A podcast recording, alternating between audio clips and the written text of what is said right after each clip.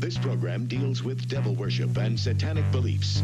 It contains explicit scenes and descriptions of violent crimes and rituals. Americans are asking, who attacked our country? You have declared a subliminal jihad against the United States. Can you tell us why? Everything pertaining to what's happening has never come to the surface.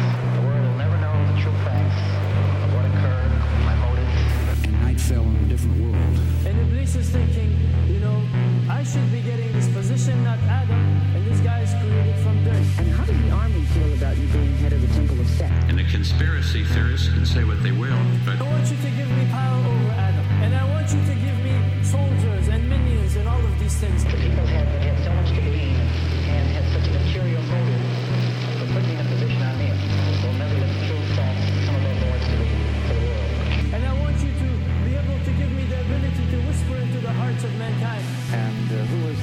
leader? Don't remember his name.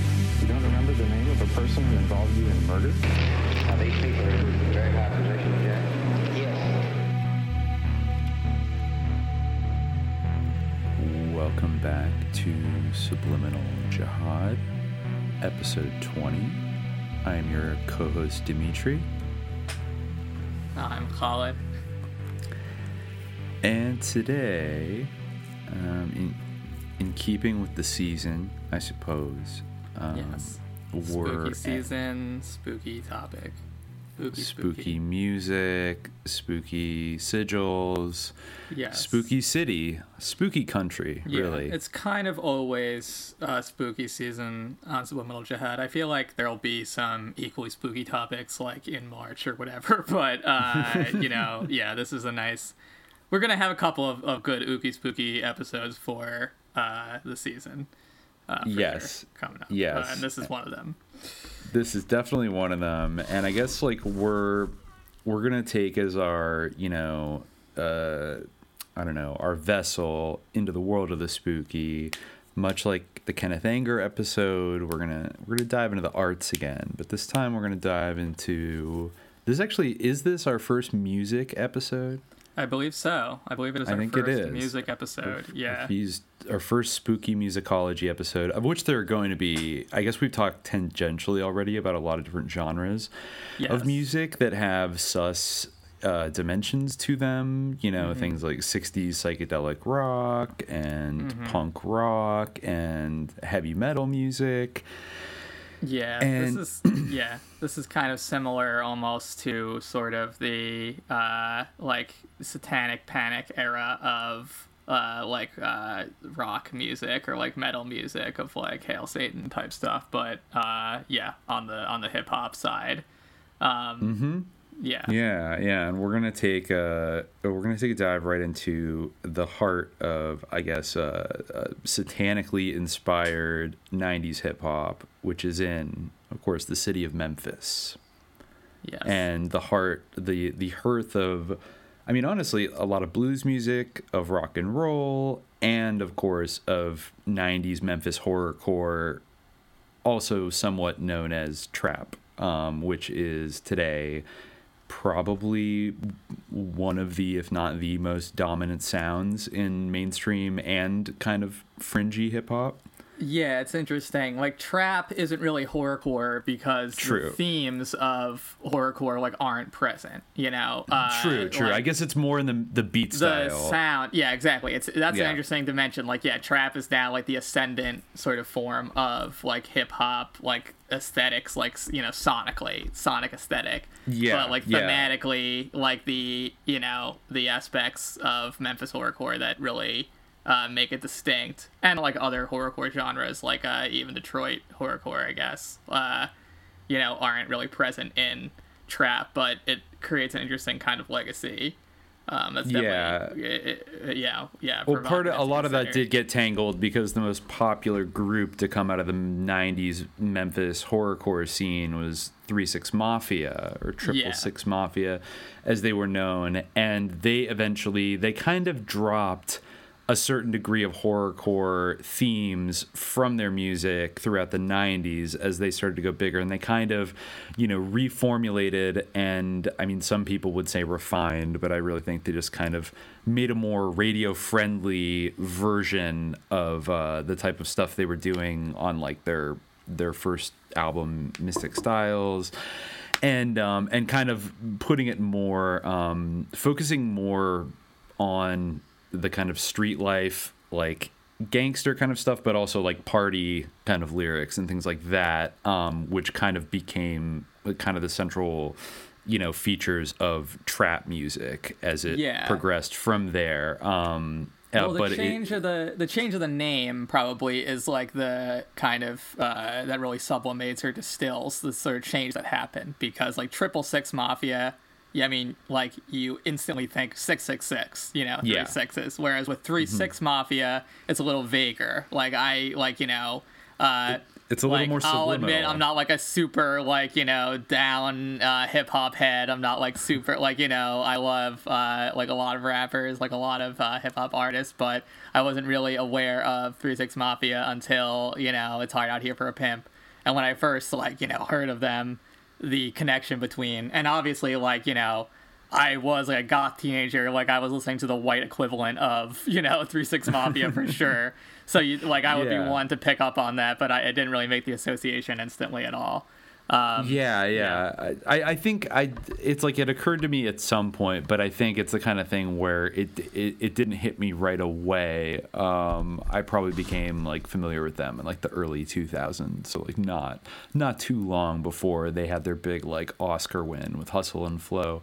But yeah, it was one of those things that could just might make you kind of go, huh? Okay, the three six six six mafia, okay. Yeah, and I, mean, I, it- initially thought thirty, you know, thirty six. Like Yeah, and I always like, assumed it was you know, just kind of, you know- thing. yeah, like Yeah, like, it's kind of- area codes or whatever, or something like that. That's what I kind of had thought, but yeah, exactly no. exactly it's a little bit more um, almost like secularized and like occulted a little bit and a little Yeah. more mainstream friendly it wasn't until it's probably in the early 2010s when trap music started to make have this huge breakout and started and a lot of the articles that we read kind of in reference for this are like all like vice articles from 2012 literally that are like you know these like 23 year old like white vice journalists like kind of getting turned on to like 90s trap like older trap music. And i think there's something about the kind of like vintage music head kind of um you know i don't know the kind of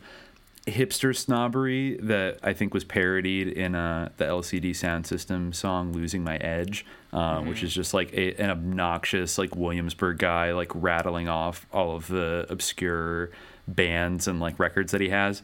Um, there was a kind of thing where I think there was a, there's a certain mystique around the Memphis trap scene because it was so DIY, and maybe in a way it, it harked back to a lot of these like young journalists like punk upbringing or their you know goth like underground scene kind of a suburban the stuff that they were into um, because it was like it was basically uh, it was kind of not very connected at all to the major labels on the west and east coast in the 90s and a lot of these guys were self-producing in memphis and like producing their own tapes like by you know uh, kind of Yeah. you know 100 or 200 at a time and like going to local record stores and like convincing the guy to like buy 100 of them and so they had you know uh, sometimes they had you know just these sort of like generic like printed out labels and stuff but then the the the cover artwork got very expressive and kind of interesting and kind of almost inspired the kind of mixtape artwork like the really kind of like harsh just like photoshop juxtapositions of like a million things on it.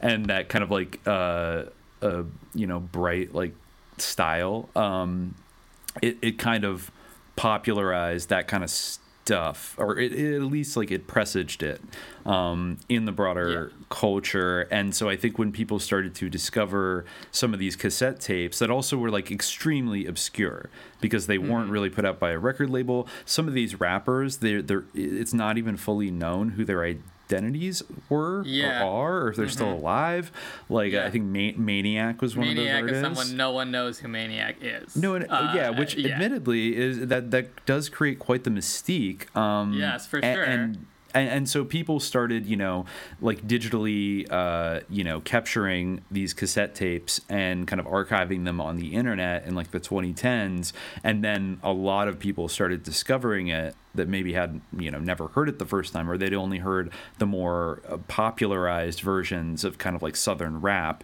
But this stuff was like on a, such a different kind of um a mood palette than a lot of other hip hop and uh, the the style of sampling, the sort of um, the the the trap beats, which like structurally they're similar to later Three Six Mafia music, but like this is all recorded. Most of the stuff's recorded on like four tracks with mm-hmm. like a clipping like 808 machine, and it's yeah. like the quality is like not good, but that actually kind of makes it more interesting. Right. It's it's extremely lo-fi basically, mm. and it's like these like clipping, you know, heavy bass lines and these little hi hats, and then um, one thing they did instead of kind of sampling from more traditional kind of stuff stuff, like a lot of West and East Coast hip hop, uh, you know, sampling like 70s soul and funk and things like that. They were sampling like 70s like horror movie soundtracks that they would right. find in like the clearance bin. So it had this very like Halloweeny kind of um spooky ethereal and then like also like classical music yeah. compositions Even on top of that one of my favorite albums that we listened to which apparently was very big uh, for a time like in 1993 one of my favorite uh, sort of old memphis albums that we listened to from that very like sort of underground diy time is uh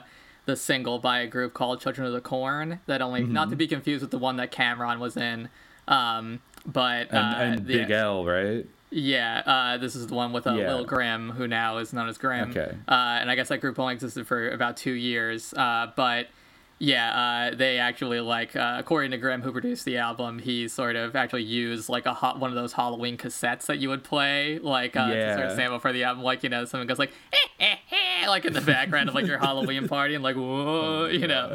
But yeah, it's a very like it's a, like a very chilling, scary album actually. Like it does have that sort of. That was like the of the albums that we listened to. That was the one that I felt.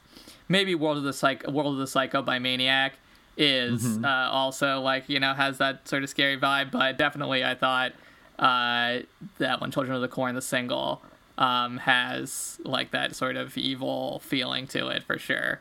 Um, yeah, yeah. But yeah, I, think, I mean they you know, all are, and that, that that that goes to say that like basically the other like defining feature of Memphis rap at at this time in the '90s was like an almost singular like thematic fixation on horror elements and dark and even like explicitly satanic demonic yeah uh, kind of themes and uh, characters and esthetics mm-hmm. yeah that was sure. probably rivaled only by like black metal or something yeah it is and, and i mean like black metal black in like metal. the norwegian sense like like you know norwegian black metal um, yeah and uh, Um, people have drawn a lot of parallels between like that you know Norwegian black metal being a response to like more kind of mainstream metal and you know Memphis horrorcore being a kind of response to like more clean like G funk and like boom bap kind of stuff that was on the coast. Um, but it is i mean i think it's definitely what served as like the main hook for why i think we want to dive into it on subliminal jihad because you can't have something with this much like explicit devil imagery in it and not make you kind of go huh interesting. Like, well one of the what, what's this all about? one of the interesting things about it is because like you know these tapes are so diy being passed around hand to hand they didn't have like necessarily a cr- clear provenance. They were coming like word of mouth sort of circulating like you know because of their obscurity uh, that creates yeah like you said a, t- a kind of mystique.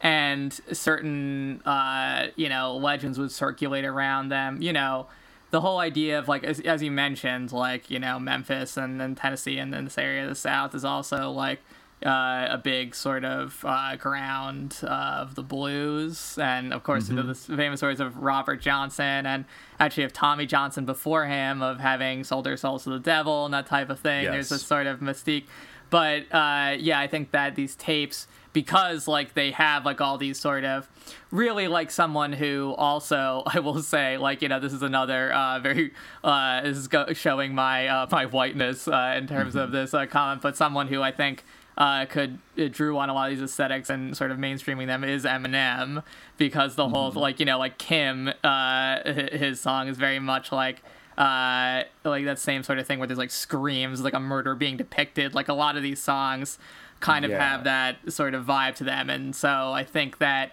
eventually it became like a a, a, a story that was told, uh, and like who knows like what truth it had, but that there maybe were some real murders that could be heard on these on these tapes. Yeah, Um, that was that- one allegation. There are several Yes. allegations about kind of uh, uh, some something spooky or sinister going on with some of these tapes that is like taken a few different forms. One of that that's maybe more, I would say, uh, in a way, a more mm, easier to wrap my head around kind of um manifestation of this that um that some of these rappers on these tapes would commit a murder and then later go to the location of that murder and record tracks at the scene t- in order to capture some of the residual dark energies of the uh, kind of you know evil act that was committed, Yeah. and of course, I mean, very hard Or to prove something that- like that. like some of the screams or sounds you would hear would be like you know a snuff tape that's like playing in the background you know like That uh, too, that anything like too, that yeah. Which is you know a common uh, thing with uh, this type of like you know uh, th- i mean it can be used as a marketing tactic like you know now we see these found footage horror movies that circulate where this kind of like the appeal is like to kind of have this sort of uh, idea that this is like we're watching some kind of like paranormal snuff film or whatever and like with this Mm-hmm. it's actually more tenable in a way because like no one knows this tape came from in the case of a maniac someone like that so yeah yeah they're not turning like- it they're not turning it into a record label or anything for Yeah, you exactly. know, people to like go over it and, and all that stuff so it, it it does leave that door open for Yeah. you know uh, and of course like i think there's also a dimension to it uh, that this is of course memphis tennessee and Yeah. like you said uh, you know there there's the old um uh, yeah, like the Tommy Johnson legend of meeting the devil at the crossroads that had a lot of currency within the genre of blues. Um, but also, you know, Memphis itself, in a very real way, is uh, I think it even one of its nicknames is like the crossroads of America, or it's often been referred to as that because it is a valuable kind of uh, sort of central trade route, particularly for, the early United States when it was expanding west, because it's a very busy port city on the Mississippi River, and also um, kind of I think initially provided a lot of easy access to like you know the kind of the upper Midwest and also to the South and then out further to the West. And it even to this day it is I believe one of the central hubs of FedEx and also one of the biggest hubs of the interstate trucking industry. Uh, I want to do I an episode about like the occult postal service uh, at some point. Like I feel like there's some stuff there. Anyway, sorry. Yeah, Uh, yeah, and it should be mentioned. Of course, you know it was founded in, uh, I believe, 1819 by three prominent Tennesseans, um, one of which. Uh, one of which you will know the name of, uh, and those were John Overton, James Winchester, and future President Andrew Jackson. And they explicitly did name it after the ancient capital in Egypt on the Nile River. Um, and of course, uh, I we know for a fact that Andrew Jackson and John Overton were extremely high-ranking Freemasons, and I would assume it doesn't say it in the limited bio information. James Winchester was a uh, was an officer in the American Revolutionary War and a general in the War of 1812. But Yeah. I, I would I would venture to guess he was a Freemason as well. So it was you know in like Yeah. Michael Aquino's wildest dreams, this city was founded almost as like a new Memphis for a new uh, I don't know, Masonic uh, civilization um, that was going to become a central trading hub. And of course, it did. Throughout the 20th century, it grew rapidly as a trade and transportation center. And, even um, prior to that, prior to the 20th century, you know, it was a transportation center. This is part of its dark history that it was like a major hub for the trafficking of slaves. Yeah, it was a Uh, you major, know, major hub um, for Yeah. for the slave trade in the antebellum South. and, And- yeah, so like uh, also yeah, mir- mirroring the sort of uh, ancient uh, capital of Egypt for sure, but uh, in another way, in addition to being on the Nile um, and on the border of Tennessee and Arkansas. Um, but anyway, yeah. it was uh, it was captured uh, at the outset of the Civil War, though, and uh, was only uh, briefly a Confederate stronghold. And uh, I guess uh, Fort Pickering um, was, uh, yeah, uh, used to control the Mississippi River area. Um, but actually, future founder of uh, the Ku Klux Klan General Nathan Bedford Forrest, who I believe you know it's rumored co-founded the KKK with uh, Freemason Albert Pike, uh, harassed Union forces in the area throughout the war. yes. So, And, uh, um, so you know, course, it, it yeah, and of course also you know Martin Luther King was killed there. Um, at Oh, uh, yeah. yeah at Mason Temple, uh, which is a Christian church, I guess, but it's called uh, Mason Temple. or Um, was it adjacent? He was killed at the Lorraine Motel, but was that like next to the Mason Temple? Oh yeah, sorry. Uh, it was the day after he gave his, you know, his speech. Oh, okay, there. okay, Yeah, yeah, yeah. gotcha. Um, yeah, and I, um, I think we'll definitely we should do a uh, an episode on the assassination of MLK at one point. I, I think Yeah. yeah, of all the '60s assassinations, his in some ways is almost the easiest to I think cast doubt on, especially because of the fact that.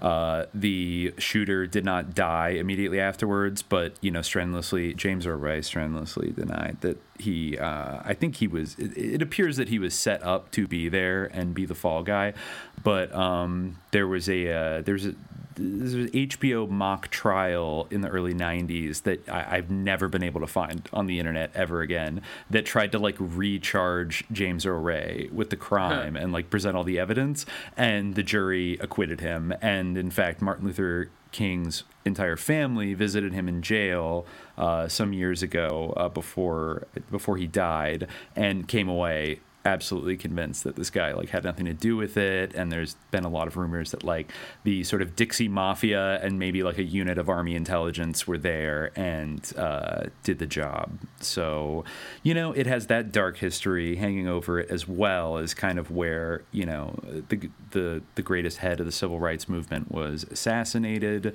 by it you know uh, dark forces there was also a rumor that one of the head surgeons at the memphis hospital where martin luther king was taken was like secretly a klansman or connected to the dixie mafia and actually uh, smothered Martin Luther King on the operating table because he was not dead. Yeah, and uh, I think there was a nurse who was there who witnessed this and uh, spoke about it. Uh, in some recent years before her death, um, I think that's somewhat anecdotal, but it was uh, basically all these, yeah, all these good old boys in the operating room. Uh, you know, they actually could have saved him, but they were there to make sure that he did not leave Memphis alive. Um, and Yeah. you know, uh, and of course, later in the 20th century, something that directs uh, or you know that connects uh, directly to our previous episode about the CIA, crack cocaine, you know, all that good stuff, and how it, it spread across the country.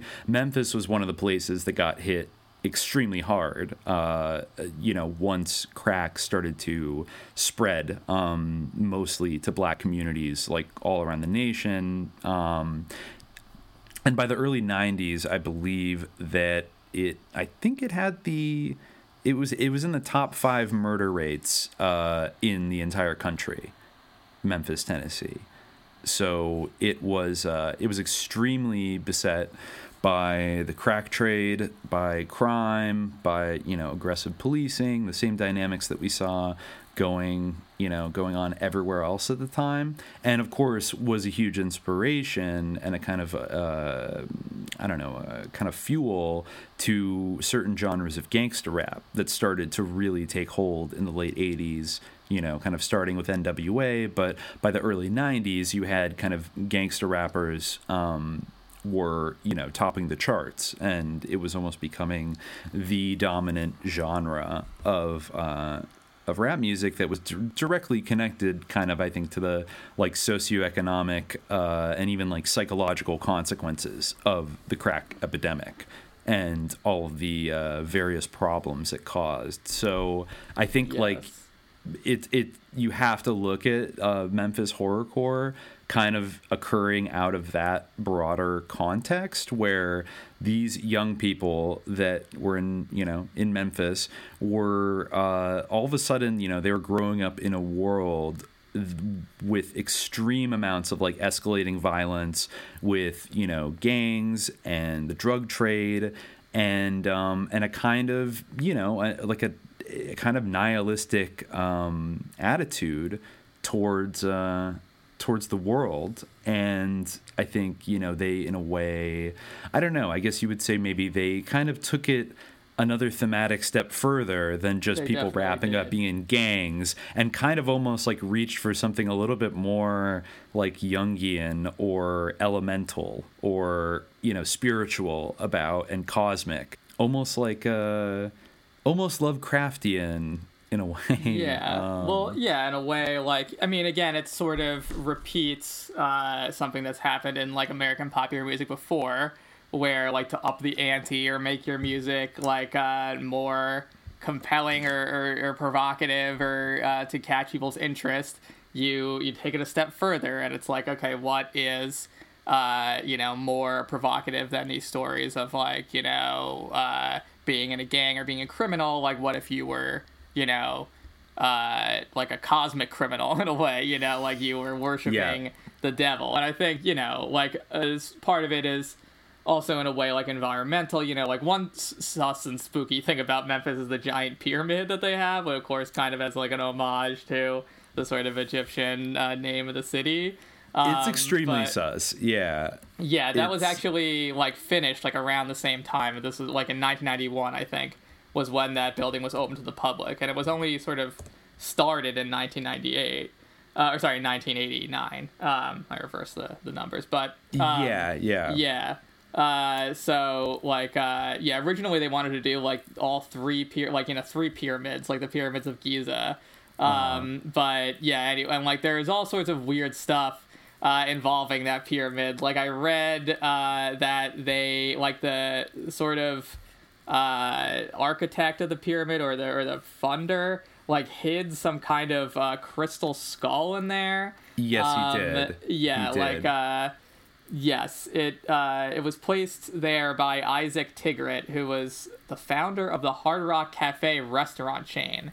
Very According to Tigrett, strange. the skull was only one of several crystal and mystical objects placed at the building, though the others had never been found. In a blog post, uh, you know, Jones, I guess, who's uh, Tom Jones, a consultant with Smart City Consulting in Memphis, um, he uh, is, uh, this guy Jones, who I guess was consulting on the on the building, describes Tigrett reacting to the removal of the crystal skull. You don't have any idea what you have done. He quotes Tigrett as saying, while going on to claim that the cosmic balance of the Earth may have been disrupted by the removal of the skull. Um, yes, and uh, apparently, uh, city and county officials were told that the skull had actually materialized in the hands of Mr. Tigrett's guru. Um, he denies, uh, for what it's worth, Tigrett denies that, um, you know, what, uh, that he sort of said this, although he didn't deny placing the skull um, and other mystical items. Um, and he said that was all part of the glamour and mystery and mysticism of Egypt. Uh, he's quoted as saying in the New York Times.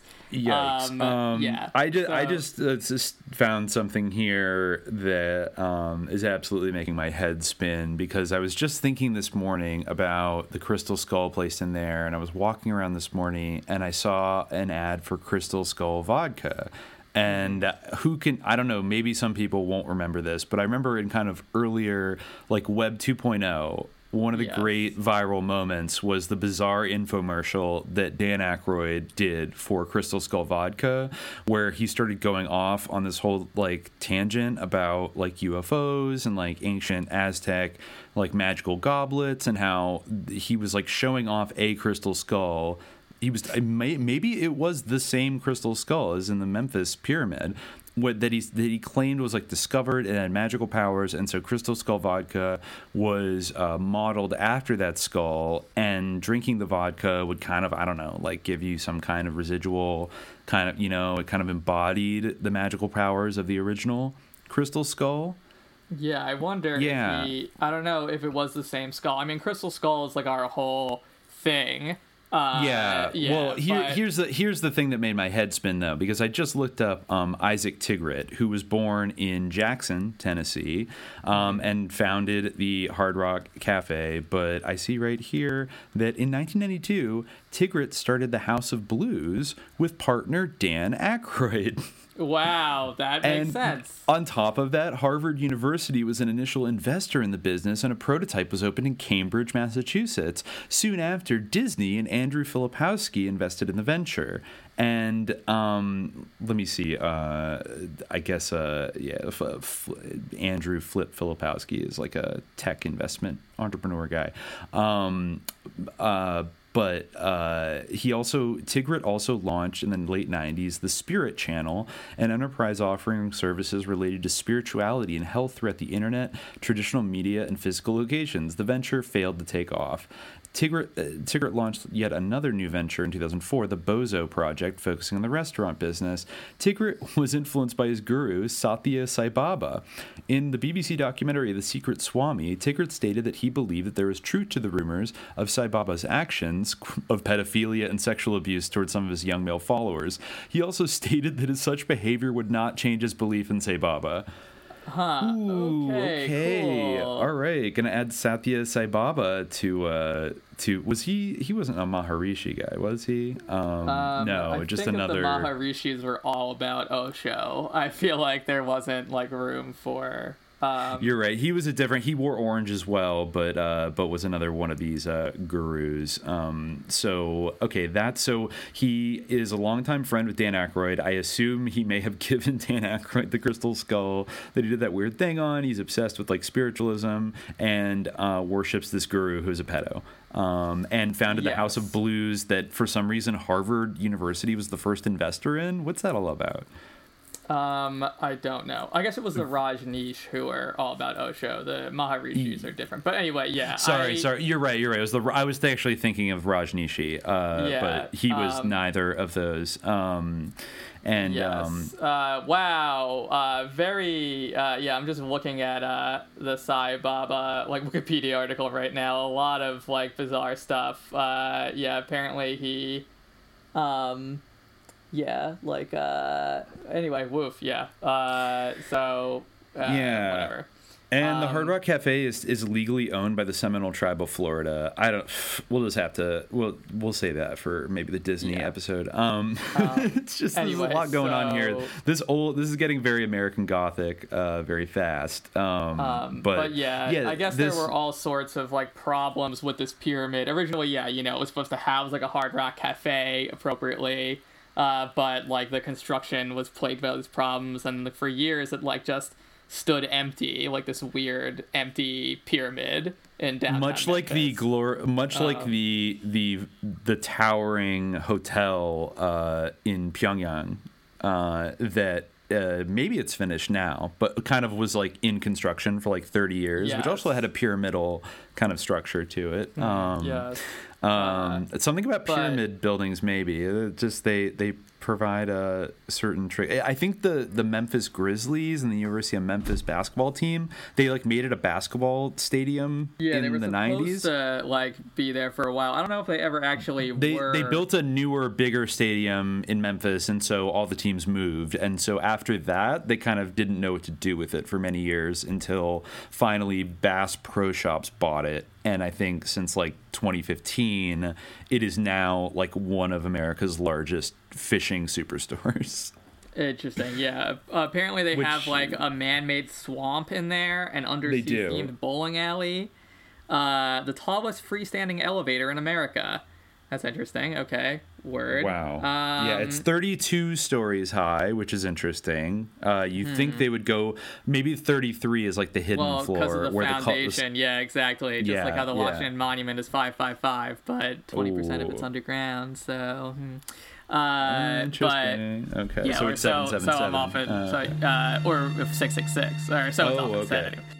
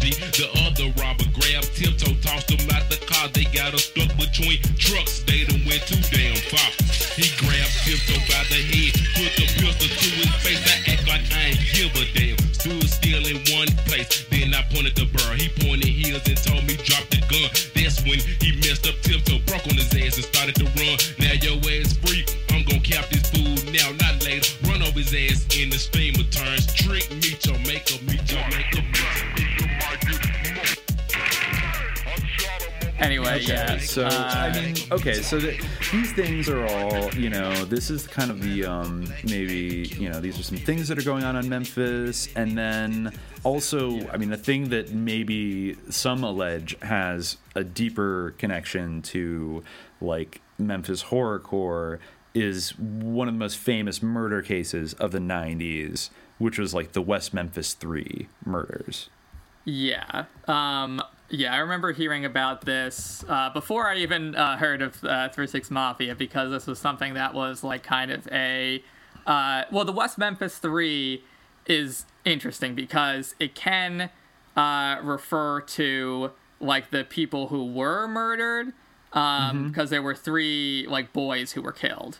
Yeah, Uh, second but, graders. Like the West Memphis Three, as you know, uh, I first heard of them were actually the accused, uh, the people who were accused of of the killing uh, Yes. wrongly, and this was kind of like a cause celebre for uh, like goth teenagers because they were kind of like being persecuted for. Uh, you know, seeming to be like kind of uh, maybe like darker alternative kids in this you know conservative sort of environment. Um, Yeah, and, that's uh, how yeah. it was always. I think there was a uh, there's a pretty famous documentary series on HBO, and I think there was even like a separate documentary maybe also that came out that um, I think it was called Paradise Lost, and Yeah, it right. kind of um it, it ended up being I think like a trilogy uh, uh released over the course of like a decade, and it kind of went from you know at first an exploration into the details of this case and maybe calling into question some of the the convictions of the the three teenage boys who were convicted. And then i think by the third film like really just turned in an all out like advocacy campaign that was i think in part funded by people like peter jackson and johnny depp. And Right. basically were completely convinced that these three boys like had absolutely nothing to do with it and they were totally innocent. And i think you know it, it's often i think if you ask people maybe who are vaguely familiar with it today they would say oh well like all their convictions were overturned and they were like go because there were, this was all the product of a satanic panic. This is like uh, uh, the one of the last gasps of in the early in 1993 was when these murders happened um and um and uh let's see um and yeah and basically that like the prejudice of the local authorities against these like gothy teens who maybe uh, dabbled a little bit in like you know uh, occulty stuff and like heavy metal music but you know nothing worse than that uh, were fingered and like bullied into you know doing these crimes. But what actually happened is that you know there was newly produced dna evidence in 2010 um, and uh, and allegations of potential juror misconduct, and that led prosecutors to negotiate a plea bargain um, after these kids had, I think, all been sentenced to uh, life in prison. One of them, Damien Echols, was sentenced to death. Uh, Jessie Misskelley was life imprisonment, uh, life imprisonment, and Jason Baldwin life imprisonment. And so they basically uh, accepted. They entered Alford pleas, which is a specific specific type of plea deal that basically. Um, it, it, it allows you to assert your innocence while acknowledging that prosecutors have enough evidence to convict you. So it's kind of like leaving a door open to uh, the the charges against you, you know, but also um, asserting your innocence. And so they were all uh, they were all sentenced to time served and released and um, they're like free today and now like they're i don't know it's still you know, uh, it's still held up as this like great, you know, America came together and like stopped these religious prosecutors from, you know. But do you think that they actually did it? Because I don't know. Like, I feel like maybe it was uh, someone else. There's one guy who kind of is now held up as being the perpetrator who's sus in his own way. It could be neither of them, but I don't know. I'm not actually like convinced that it was those guys. Uh, like I think I don't that's wanna kind of what's say- so like mysterious about the incident is that I feel like it very Yeah. likely wasn't them. Well, well, here, Uh, here's the interesting thing about that because I, I think we could uh, I, I think maybe the, the West Memphis Three I'd like to go back and like watch those documentaries and we could do like a whole kind of breakdown. I know there are other people out there like uh, like Ed Opperman, you know that guy who uh, and some other like conspiracy like you know radio host kind of people like, like William Ramsey who are like very convinced and have been like on this tip for years that all of these guys actually did it. But I, I wouldn't say that i'm like 100% sold that it was like they did it. But what i will say is that um, by all accounts these three eight year old boys were murdered uh, in like a bizarre ritualistic manner um, Yeah. like their you know uh, their their like genitals were cut off and things like that. So what I find a little bit strange, just the vibe I've gotten from kind of like the pro like free the Memphis Three type crowd, like the Johnny Depps of the world, is it seems like people got so obsessed with trying to prove the innocence that that the question of like okay yeah but like somebody ritually murdered three children got like pushed by the wayside and it kind of like didn't matter anymore and or, or also that kind of um there was no evidence of satanic activity in these murders because the the prosecutors were just uh, blaming these boys for listening to heavy metal but it seems like well that's not the most insane connection to make when these kids were killed in a kind of ritualistic occultish kind of manner. And some of these kids, especially Damien Echols, was like apparently obsessed with Aleister Crowley and had um, talked yeah, about. he's still into magic, I guess. he Uh, still is, yeah. And today he's kind of like I don't know. In the words of somebody like I think William Ramsey, he's like throwing it in everybody's faces, like how much into dark magic he is, and being like, "Hey, hey I got away with it," you know. Um, and like you know, constantly posting, I guess, on social media, like kind of um, you know, uh, you know, his kind of Crowley, you know, literature and uh, just spooky, like satanic kind of stuff. But um, everyone just stands him because he was like wrongly accused. Um, but I guess he did tell like a mental health professional, I think before the murders, that you know he had recently experimented with ritualistically drinking blood to gain superpowers Mm-hmm. You know so like uh is it the most ridiculous thing that you know i feel like it just it, like if you bel if you let the kind of um like the the psyop that like the satanic panic was all fake like wash over you then basically you're in a position of kind of like you can't take any of it seriously. When you look at this guy there's no room for considering that maybe this guy was or i don't know maybe they were connected to an, uh, maybe a, an, an adult or like another group of people that Maybe, did it but um, or something like that. ultimately you can't like even if someone like you know uh i don't know about like the blood drinking thing. I mean if you said that it was somebody else's blood i mean it's not like illegal like you know is it bizarre? Like is it like weird? Like yeah to drink. It's not really illegal to drink like the blood of someone who like consentingly gives you their blood to drink or to drink your own blood like you know for ritual purposes like uh yeah i don't know like uh I feel like it is like a little bit suspicious of the DNA they found of like those other dudes, like uh, you know, uh, the stepfather of one of the boys uh, Mhm. being found, like uh, on in the ligatures used to bind them, and like also a hair uh, from like a friend of the stepfather on a tree stump nearby. I Mhm. feel like that's like you know pretty but like that's like the thing you know like that's the thing with the satanic panic like yeah like you can't necessarily like let it deactivate like any sort of sensitivity to this stuff or to like even worse like make it so like you have like these positive feelings towards like Satanism as like this victimized like belief system or whatever. Uh, but at the same time, like, I mean, there is an aspect of that where like, uh, you know, people do this stuff, and it's probably not like good to. Uh, I mean, you can't like persecute them just for it. Uh, not in the United Yeah, States, I guess. You know, yeah, Of like uh, as long as their practices don't actually involve anything illegal, even Yeah. if they're drinking the blood of like other consenting adults, like that technically is okay. Uh, it's dangerous in various ways and, and weird, and like possibly like you know your satanic practices will like then eventually like be judged like in uh, a eschatological way,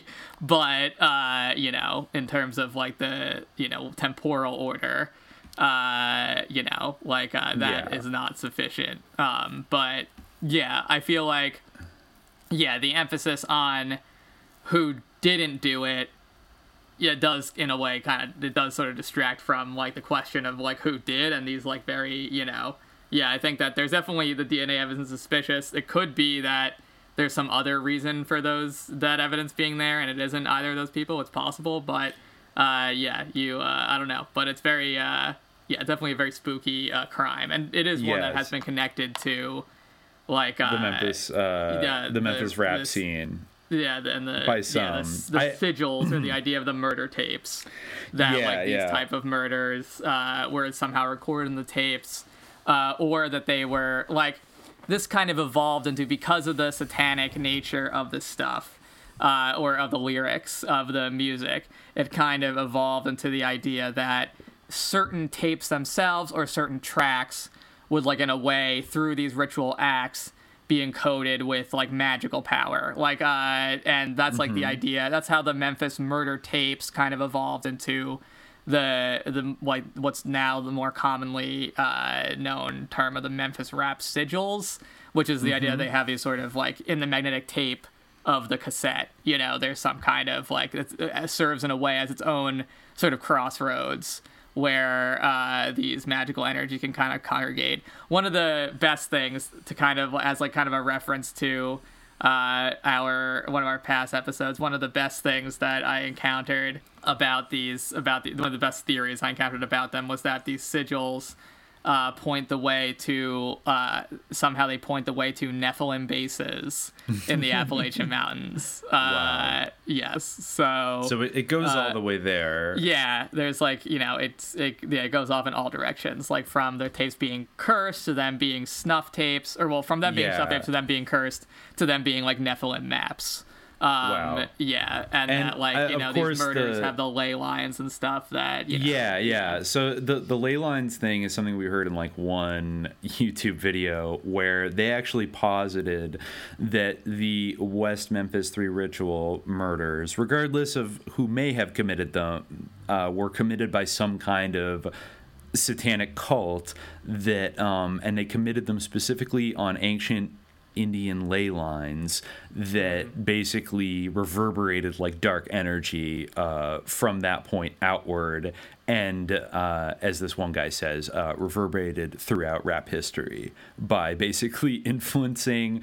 Um, I guess that's one of the kind of paranoid, mystical takes of this is that maybe the um, the the Memphis Three, West Memphis Three murders triggered some kind of release of dark energy in Memphis that was in a way kind of picked up on by these young rappers. Um, I don't know if you could say in a in a formal or informal way, um, but I mean, even if you think about it just in a kind of mass psychological way, okay.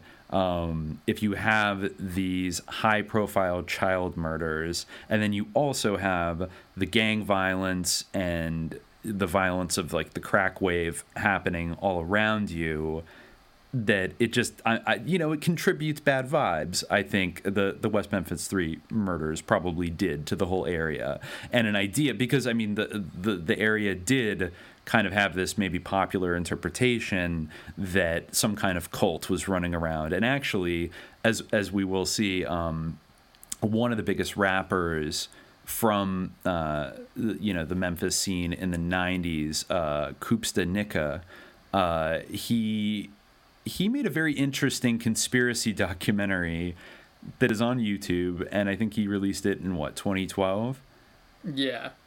And uh, what was it that he described uh, around that time in 1993? Um, so when, oh, yeah. oh, he was with Three Six Mafia, and they were trying to shoot album, you know, cover photos for Mystic Stylez, right? Yeah, they were cruising around, and there was some building. Again, he has a very, you know, I think that the members of Three Six Mafia did a lot of drugs, um, and I think that uh, in the uh, diction of Koopsta Nika, you can kind of see some of the evidence of that. So it's sometimes hard to follow his train of thought.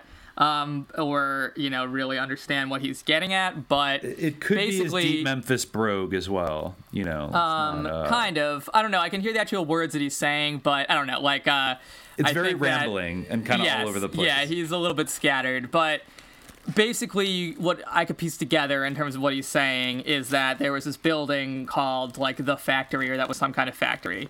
And he went there. He actually told one incident after the other, but in chronological order, what happened was they went there and the you know they were maybe do, doing some shooting album covers or whatever uh, for for Mystic Stylez, um, and they the cops like you know pulled up and said like you guys can't be here like get away from here, um, you know it was like some abandoned building. Then later on they went back and they saw according to Koopsta Nika like a cult and robes sort of like doing this kind of ritual. He even says something like they made us watch them, but doesn't go into further detail. So I don't know like who they is, like the cult or whatever. But eh, like uh or if like somehow he felt compelled to watch or if like his friends like were like, "Yo, let's stay and watch this." Like, you know, come Yeah. on. Like so it's very unclear. But anyway, his takeaway from that is that the police were enforcing the secrecy of this cult, like originally. That they weren't Yeah. just like harassing them in the way that cops are want to do, uh, but that they actually were like concerned with people roaming around this building because they were protecting the activities of this cult. And Yeah. that is when Koopsta Nika made the connection that there is some kind of cult involvement of people in government and in the you know the bureaucracy rich the like rich people politicians law enforcement and i mean you know it, it, it's it's fascinating to to think about like the history of memphis and how in a way like that that feels absolutely true on some level that Yeah. you know that that the things that have uh, certain things that have gone on here and even like the people who founded the city were like a bunch of masons and a bunch of slave owning masons you know Yeah.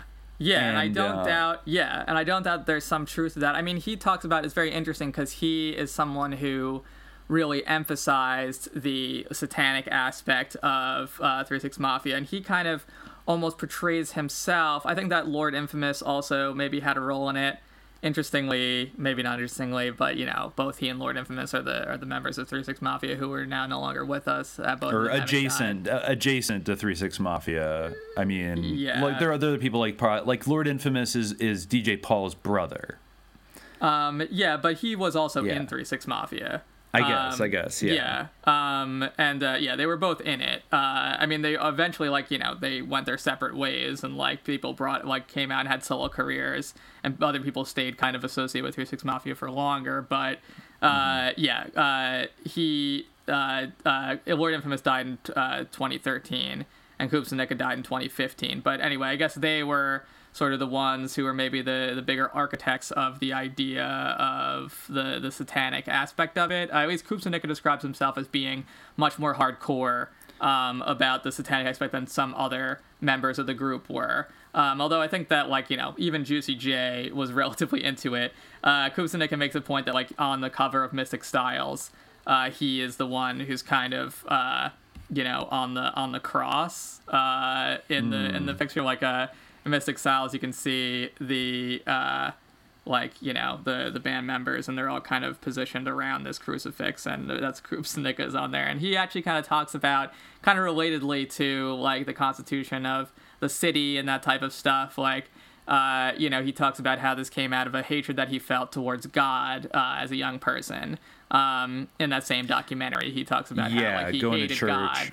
Yeah, um, and just like you know, he felt like his life, you know, sucked, uh, and God, you know, hadn't helped him, and he didn't like the idea uh, of this European sort of Jesus and this white European God, which is Mhm. fair because like Jesus wasn't like the white person who's depicted as probably in a lot of these churches of Memphis, nor is Yeah. uh, you know, and I, I understand why you would not like the idea of Jesus being God, um, you know, or any human being uh, being God. But uh, yeah, so that led him to kind of uh, embrace uh, more enthusiastically the idea of the the devil. Uh, he does say. Um, you know, kind of in line with what we were sort of talking about, about how this uh, is sort of a way to take the the gangster rap aesthetic like a step further.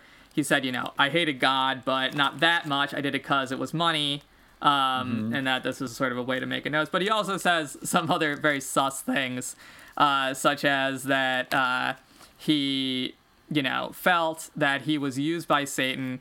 He says, "quote uh, I think I was used by Satan." and I think he's a bitch. I don't even believe in that motherfucker no more. Uh, but you know, I was used by Satan to get black people. Um, And he says, uh, I was intelligent with it. How you get Satan's name going, you get the kids to like it. Uh, so he's yeah. like, his whole thing was, I'm gonna make black people comfortable with triple six.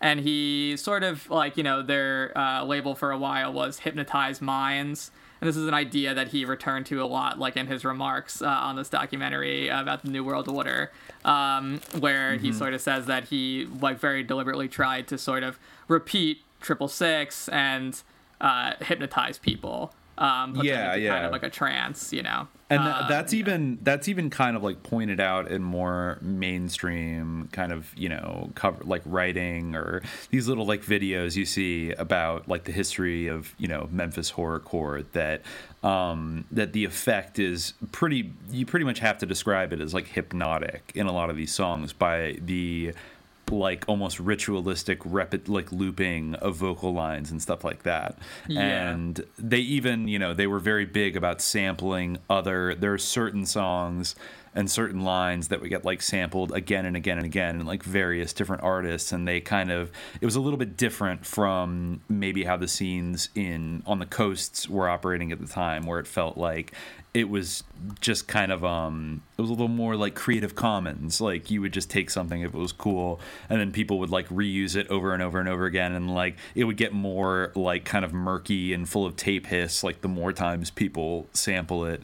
And um and uh and yeah it, it just has i mean along with the the halloween melodies that are sampled and the kind of slow plotting like halftime you know uh trap beats that they kind of pioneered. Um it, it does create a kind of hypnotic feel when you're listening to it. Um, Yeah. and a, a kind of mysterious you know this like lo-fi like where did this music come from you know kind of thing. And Yeah. uh, like a real mystery is cultivated. Yes, and there's you know uh, one of the most famous sort of uh, Three Six Mafia little stories or legends, and uh, you know think what you want. I think it's very like uh, pretty widely considered to be sort of inaudible or indeterminate what it is, but on their song "Stay Fly." You can kind of hear this almost subliminal, like uh, "Lucifer, you're my king, you're my father," sort of Really? repeating. Uh, yeah. Uh, there's debate over what is being said. Like, was this a sample? Some have said it says, "Tell me why."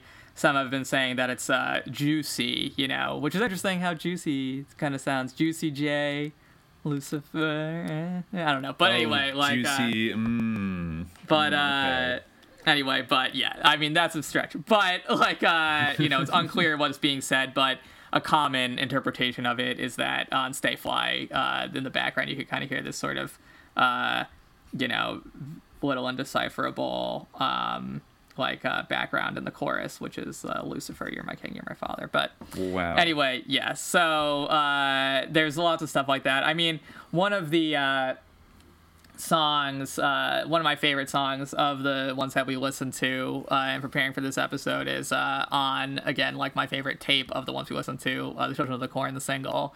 Um, I think the song is called "Suffer," um, and basically uh, what it is about is like uh, it's the story of someone who like has uh like they actually use the word shaitan in the song literally but he has like a shaitan in his Yes. brain because Um, uh, he's he's being haunted by jinns, which Yeah, they they also, also say explicitly, jinns, like yes, several uh, times. that like you got to watch out for those jinns.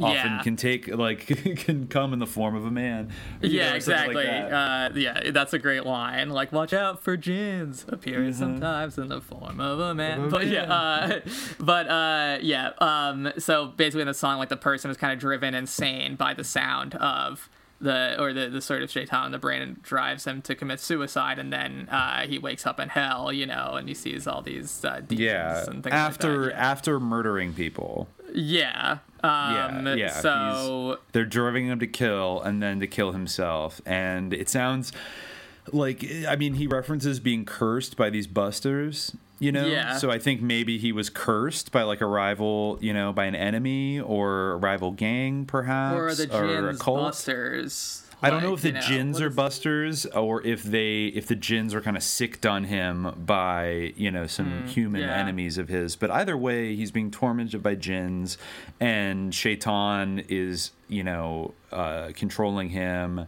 and basically, yeah. I mean, that's uh, yeah that's uh yeah definitely one of the uh Suss's songs like uh yeah there's like i mean that album and a lot, a lot of the other albums like it's interesting because you know it's not just like uh sort of like insane clown posse stuff where I mean, I don't really listen to that much Insane Clown Posse, so I can't really Well, say. yeah. But a lot of Speaking their of songs is like Detroit horrorcore, yeah, Yeah, they like, were the uh, other a lot people of- doing this a lot. A lot of their But- songs are like we're in the carnival like here's the juggler. Like it's not like that you know? It kind of is a mix of the satanic sort of themes with your typical gangster rap themes like there is a lot about drug dealing and Yeah. like you know instead of just being like we're torturing the fundamentalist christians and the ped you know like or whatever that they sing about in the Insane Clown Posse like Slice off your neck, like Yeah, that kind of like, stuff. uh, like, yeah, like um yeah bloody and- and- hatchet. I mean, it's a lot kind of less. Uh, it's a lot less cringy in general, uh, but also like yeah, like one of the big themes uh, that's interesting in this is the masking is like a huge thing. Oh, yeah, like, masking uh, up, I guess masking Yeah, up. yeah, they're always masking up. I guess that's like still kind of a thing with people like you know. Uh, uh, Triple X uh, Tentacion's friend, uh, Ski Mask, you know, who I Oh, yeah, guess Ski uh, Mask, the had to cut. Yeah, had to cut ties with him because he said he was going to sacrifice him or whatever. But maybe we Wow. could get into some of the more modern uh, stuff down the line. But uh, anyway, yeah. So I guess, but like definitely like one of the topoi or like the standard stories in these songs is like the type of crimes you're committing is like breaking and entering and like wearing a mask. Um, one of the there's actually a song. yeah, Yeah, robbing people. There's two songs I think on Children of the Corn the single where like masking is like in the chorus or like the reprise. One is like called "Don't Forget to Grab Your Mask," which I think is really interesting because it has a lot of resonances like today and like uh, you know like the lyrics go uh, and it but it is a re- Jason. It's like a Jason Voorhees hockey mask, right? well it's unclear. I think that it might Okay. be like a, a ski mask or something like that. I, you know? I, I've So- seen the, the I've seen the song pop up on YouTube called it's called Hockey Mask, but it's like the same song. So maybe I don't know. There are other people maybe they mislabeled uh, it or something. But Yeah. when the first time I heard it, I was like thinking of this like kid putting on a Jason hockey. Well, mask, definitely, but- like yeah, the Jason mask is like a common thing. Like uh, that one album cover you showed me for that song, uh, "Low Down on the Sinister." Uh, Uh-huh. or you, I guess it's coming. It's called "Hell Has Arisen." Uh, Yeah. uh, is the song, but uh, and I guess it's by Low Down on the Sinister. Um, and yeah, the, which uh, I love the comment on that video of the uh, they sampled the fire alarm because it really does kind of sound like that. But yeah, it's it's really yeah. kind of uh, jarring. yeah, um, but yeah, the- on the cover of that uh, tape, I guess they are like wearing the hockey mask, and certainly like, uh, and I mean that thing. I remember, like, I mean, I remember Eminem's line, you know, if it's not a rapper that I make it as, I'll probably be a rapist in a Jason mask, like, you know, that like whole thing, like, Yeah. uh, is definitely like a, a common theme, but. Uh, yeah, I was. It's not clear if they're like you know wearing ski masks. I mean, the masks on Mystic Stylez are different, uh, and some of them are kind of those more like conventional sort of ski masks that you would use to commit crimes. But anyway, yeah. So, uh, but the lyrics of the song they actually kind of do refer to the sort of uh, alleged epidemic that you know some will dispute is an epidemic, but uh, you know saying uh, the lyrics go. Uh, I'm gonna. I was thinking before we started recording this episode that. I'm really setting myself up to sound like Ben Shapiro, you know, just being like, uh, like wet ass p word as I read some of these lyrics. But anyway, I'm just gonna go for it. Uh, so Colombians coming from overseas, there's plenty of G's, thousands of G's. That is how you make your money fast for your health. Protect yourself, and don't forget to grab your mask. Don't forget to grab your mask. Stay protected, unexpected. That is how your ass gone last. So you know, there's this aspect of like, yeah, exactly. It's interesting. There's this aspect of protection as well. Like, don't forget to grab your mask so you'll protect yourself for your health. You know, like maybe in the process of committing a crime, you won't be identified, but like it, it resonates very interestingly. Like today, yeah, um, it, it hits different. Um, you know, in this in this current climate uh, yeah, there's a lot of things that I feel like are kind of prescient in some of these songs, like uh, in World of the Psy- in World of the Psycho by uh, the Mysterious Maniac. There's one sort of uh, song I forget what the title is, but uh, you know it's best appreciated as an album anyway. Uh, there's one sort of vignette where he talks about like going to a mall with an Uzi and just like shooting into the crowd, which I feel like Wow. is very much you know Mass uh, shooter, MK, yeah, yeah, yeah. mass. Uh, uh, an early kind of incarnation, like not something that like NWA was really rapping about. Like you know, they were usually targeting people who like kind of deserved it, or Yeah, uh, or it was know, done in a uh, kind of like a playful, almost like sometimes comedic, but all like comedic bravado of like I'm ruthless. When I spot a sucker, I kill him. You know, it's just Yeah, like okay, so, yeah. easy, like yeah, Um, and you know, um, but but not kind of like this like mass murder fantasy. Like I also I mean there is by the definitely there is definitely like a still a playful element to it, um, Yes, which I yeah, think is true is. of like you know any of this stuff. Like Well, there's definitely. a- I mean, like- Juicy J, like, definitely. I think feel like they kind of amped up the playful side of what they were doing later on when they got bigger, and you know, Juicy J still dropped a lot of kind of the persona in the 2010s where he was just uh, popping like Xanny bars and doing lean not in like a really dangerous fatal combination. Uh, it- it's still like his lines about you know like uh, you know. And I had nothing to eat but some edibles, or you know, Yeah. uh, yes. like you yeah, say no to drugs. Juicy J can't. yeah, Yeah, he lives in a liquor store. Uh, yeah, 50 pills in a party bag. Swag. Uh, yeah, two zips and a double cup.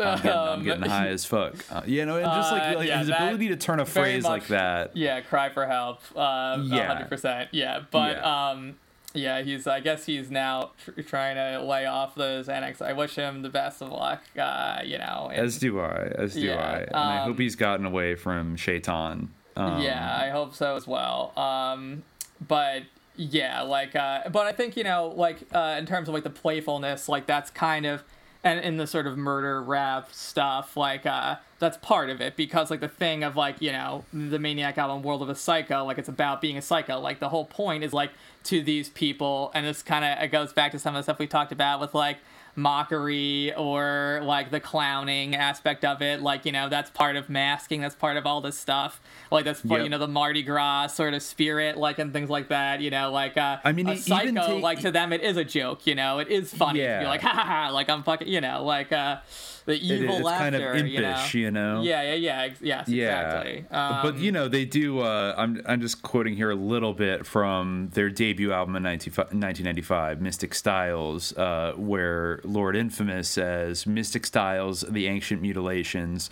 torture chambers filled with corpses in my basement. Feel the wrath of the fucking devil nation. Three Six Mafia, creation of Satan." Yes. And that leads into a verse where Gangsta Boo calls herself, quote, the devil's daughter and describes stalking the streets of Memphis in a Jason mask. So, you know, yeah, they're really like enthusiastically kind of embracing this sort of especially really in that gruesome. song. Yeah. Uh, right. I remember like uh, the moon is full and all I see is 66 in the sky. Yeah, they think they talk about like smoking a blunt, like that's a demonic blunt or something like that. Uh-huh. Like um, I forget. Oh yes, uh, roll up your tombstone, smoke a blunt of death. That's ju- what Juicy J says. uh, sometimes you just gotta smoke a blunt of death. Yeah, that's another like Yeah. aspect of this stuff. Is just like I mean, it's common, but like there's a lot of like you know, uh, like extreme like drug use, like and just weed is like ubiquitous. Like they're always stoned, which is Yeah. you know interesting. Like you know, uh, in terms of like the trance aspect, like the entheogenic sort of properties of weed. Like you know, it's uh, it's almost it's not definitely a thing, quite you know on the level of LSD rap though I think later Juicy J would definitely probably rap about like eating shrooms and taking acid uh and I feel like that that trickled into kind of like gangster rap uh, after a while but it is kind of a uh, a premonition of flirt I mean lots of rap was about smoking weed but they were kind of about like getting really really high and and yeah, like almost entering a trance state, um, or I guess you could say like a dissociative state, um, which would also make sense that I, I think a lot of this music does sound kind of like dissociated from like ubiquitous trauma. Yeah, there's this Like- one uh, song on HOH, uh, which I guess is Hall of Hell, is what it stands for. Uh, Mm-hmm. Living in a casket. Uh, that just like has this uh, like incessant chorus that's just like smoking, smoking, smoking weed, getting high. Like I only listened to it once, but like it was so common that like I that's I can remember it exactly. It's quite like hard to like you know uh, as someone who like has smoked a lot of weed in his life and now is like trying to smoke no weed. It's uh you know like very hard to like listen to like any of this music and not be like damn like you know uh fiending like for or the you know the or nostalgic for for for weed in that in that way. So Of yeah, course, I mean like, this is this type of stuff is ubiquitous, the soundtrack, and so it is kind of you know Yeah. the best music to listen to uh, when you smoke. I mean, it, it- it's just like how you know psychedelic rock is like. I mean, you, you could disagree, but like you know, it seems you know it's tailor made for that type of experience, or how you know certain types of electronic music go well with MDMA and et cetera, et cetera. And, you know, disco is great with uh, cocaine. Um, you know, all that Yeah, kind of yes, stuff. yeah, Like like um, the, the the drugs that are fueling the creation of the music uh, often it does create that that strange kind of uh, relationship of enhancement and Yeah, kind sure. of works like it, it's almost a little like magic in a way um, Exactly, yeah, or like you know that- if you just want to drink a lot of beer and like listen to the Dropkick Murphys uh, that works too you know um, I guess yeah, like well, yeah, no, know, and I feel like, but I feel like yeah, there is like a ritualistic aspect to it, like a uh, you know, an aspect, yeah, like uh, like consciousness and, yeah. uh, uh, modification even in like Yeah. a subtle way And it I mean, plays like a huge, yeah, it plays a, it's a, a very prominent place. Hopefully, you know, like maybe uh, people will listen to to some of the albums, uh, and you can. I'll Kind definitely see, put a lot the- of these yeah, in. the I'll, I'll probably put more interludes Yeah. than normal in this episode, so people Yeah, can get a well, little bit fair of a- enough. a Yeah, exactly. You should definitely do so. But Yeah. uh, yeah. Suicidal, schizophrenic, nigga, evil ways. My mind is like a puzzle in them nascent in the days. Busters, please you feel me? It's the tens, make me have them thoughts. Voices scream up in my mind, telling me the devil bought to another chapter. I ain't no gangster, but a wicked crook. Late at night, I'm scared to dreams. Ends have a nigga's food, but you niggas still won't understand. In the mind of a crazy man, I ain't hit no bump, but the skunk be happy days in the damn trend. On a mission, reason hoe that the devil won't take my soul. And I'm flowing constantly, make me wanna be ice cold. But I try to stay calm, hearing voice of same song. Snatch the soul and leave 'em dry, leave 'em dead with the fly. God, please excuse me why I'm cursed by these busters. Sins made a nigga kill, now I got to suffer.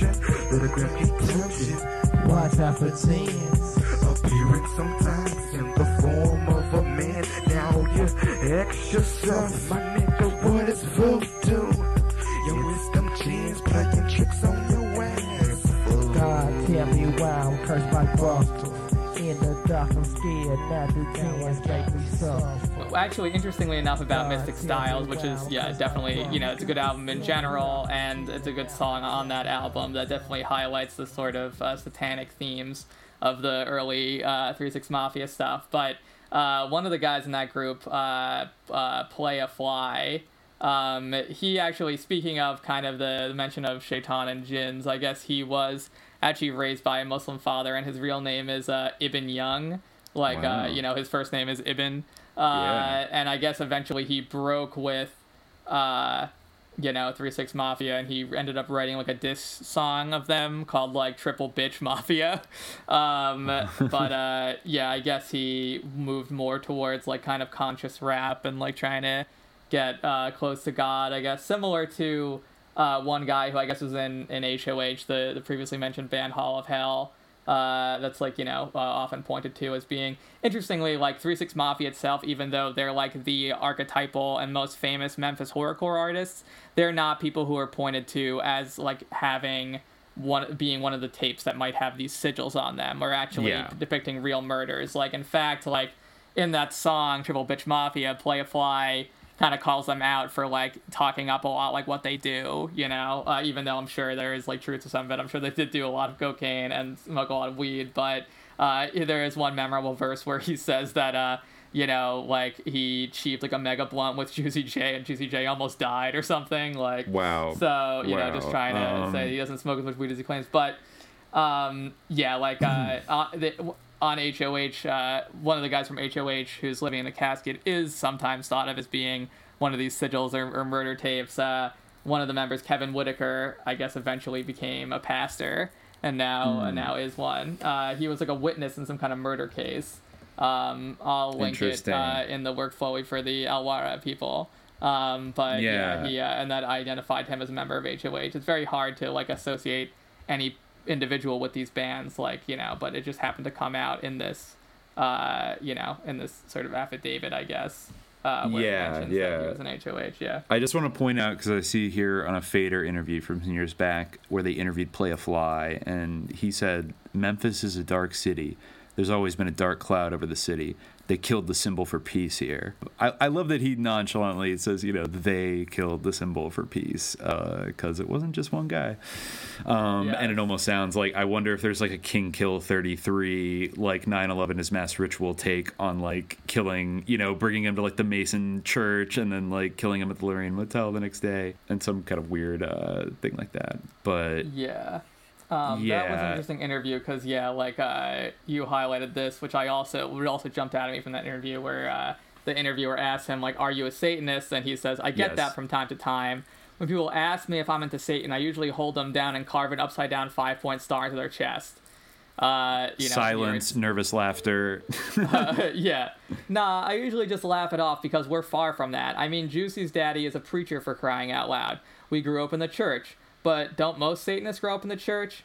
Nah, I'm not into Satan. Matter of fact, I'm finna play over, pray over this beverage right here if you don't mind. So I guess he More prayed over the silence. Give me your hand. I want you to feel the power. And then they pray over the beverage. Yeah, uh, hmm, I don't know. Uh, that was kind of a weird answer. Uh, it is a weird- I mean, like, like, not the best says- an- like response. like Juicy's Uh, daddy is a is a preacher for crying out loud, and of course, like Project Pat is Juicy J's brother, so also like an intermittent member of Three Six Mafia. Um, and he's we grew up in the church, but don't most Satanists grow up in the church? Nah, I'm not into Satan. It kind of sounds like he just throws out a little thing there, like don't most Satanists grow up in the church? Um, which is kind of what uh, Koopsta Nika said when he said, you know, I grew up in the church and saw this like white Jesus and and didn't think God yeah, was, exactly. You know, he was you know, the most into Satanist dude. and who's, I like, think he says like, so I Satanism. thought like, fuck God, like you know, and and went off and wanted to find the uh, the opposite of that.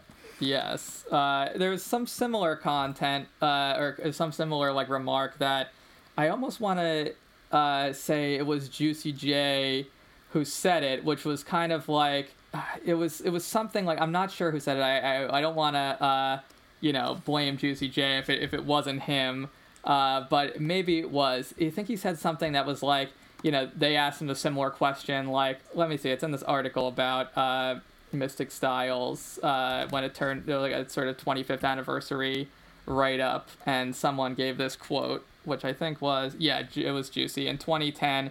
Juicy cleared it up for good. We do not worship no devil, man. People ask me that shit every day. There's no way you could have had our success worshiping the devil. So that's like an interesting um, comment to me because it's like, yeah, like for one, like he's sort of saying up. like, yeah, like we couldn't have had our success. Like that's not really, I mean, not to nitpick your one's response, but like to me, that wouldn't be my go-to answer. You know, it would be like, I do not worship the devil. Like I believe in like goodness or whatever. You know, I wouldn't be like, oh, it would have gotten in the way of my career. That just like you know, like for one, like would it have? Like probably not. Like maybe it would have. Yeah, like the the success that he later had might not have been the same if like you know his music stayed thematically rooted in Satanism, but like to say like oh the reason why we don't is because then we couldn't have had our success. It's like uh Yeah, like it doesn't alright, quite that's a make sense. Answer. It's- That's a yeah, sus yeah. answer. Um, I mean, well, just to just to chip away a little more at their like denial that they have anything to do, and this has an interesting tie-in with uh, what we talked about earlier. Uh, this is from that AV Club article. It says it's difficult to pinpoint which member of Three Six Mafia was the ringleader on this quote devil shit, as it's sometimes called. But Lord Infamous, who was obsessed with serial killers and the occult long before he joined Juicy J and DJ Paul for the first incarnation of Triple Six Mafia, is a likely candidate. Take the Serial Killers: Portrait of a Serial Killer, the underground tape released by Infamous and DJ Paul in. I love like those No, it- redundant album titles that are like Yeah. you know yeah, and this is on the title track to the Serial Killer's Portrait of a Serial Killer, which I guess is called the Serial Killer's Portrait of a Serial Killer. I don't know. Um, um, so, like on that album, uh, whose title so- in 1992 is when it was released. Keep that in mind. Uh, whose title song is about Infamous's homicidal alter ego, the Scarecrow. Quote: Uh-oh. Little kids go in and play and get lost. Six days rotten with their heads popped off. He raps in his signature triplet flow. Um, and so, uh, interesting that he was obsessed with like serial killers and then, um, you know, uh, is rapping about like the ritualistic murder of children in 1992, one year before the West Memphis Three murders. Um, I'm not saying that, that Lord Infamous actually did the West Memphis Three murder. That is not what I'm implying, but I think it's like it's just it's kind of fascinating um, that I guess uh, he was so uh, well. I mean, it just says right there that like he was fascinated with serial killers and the occult even before he teamed up with Juicy J and DJ Yeah. Paul.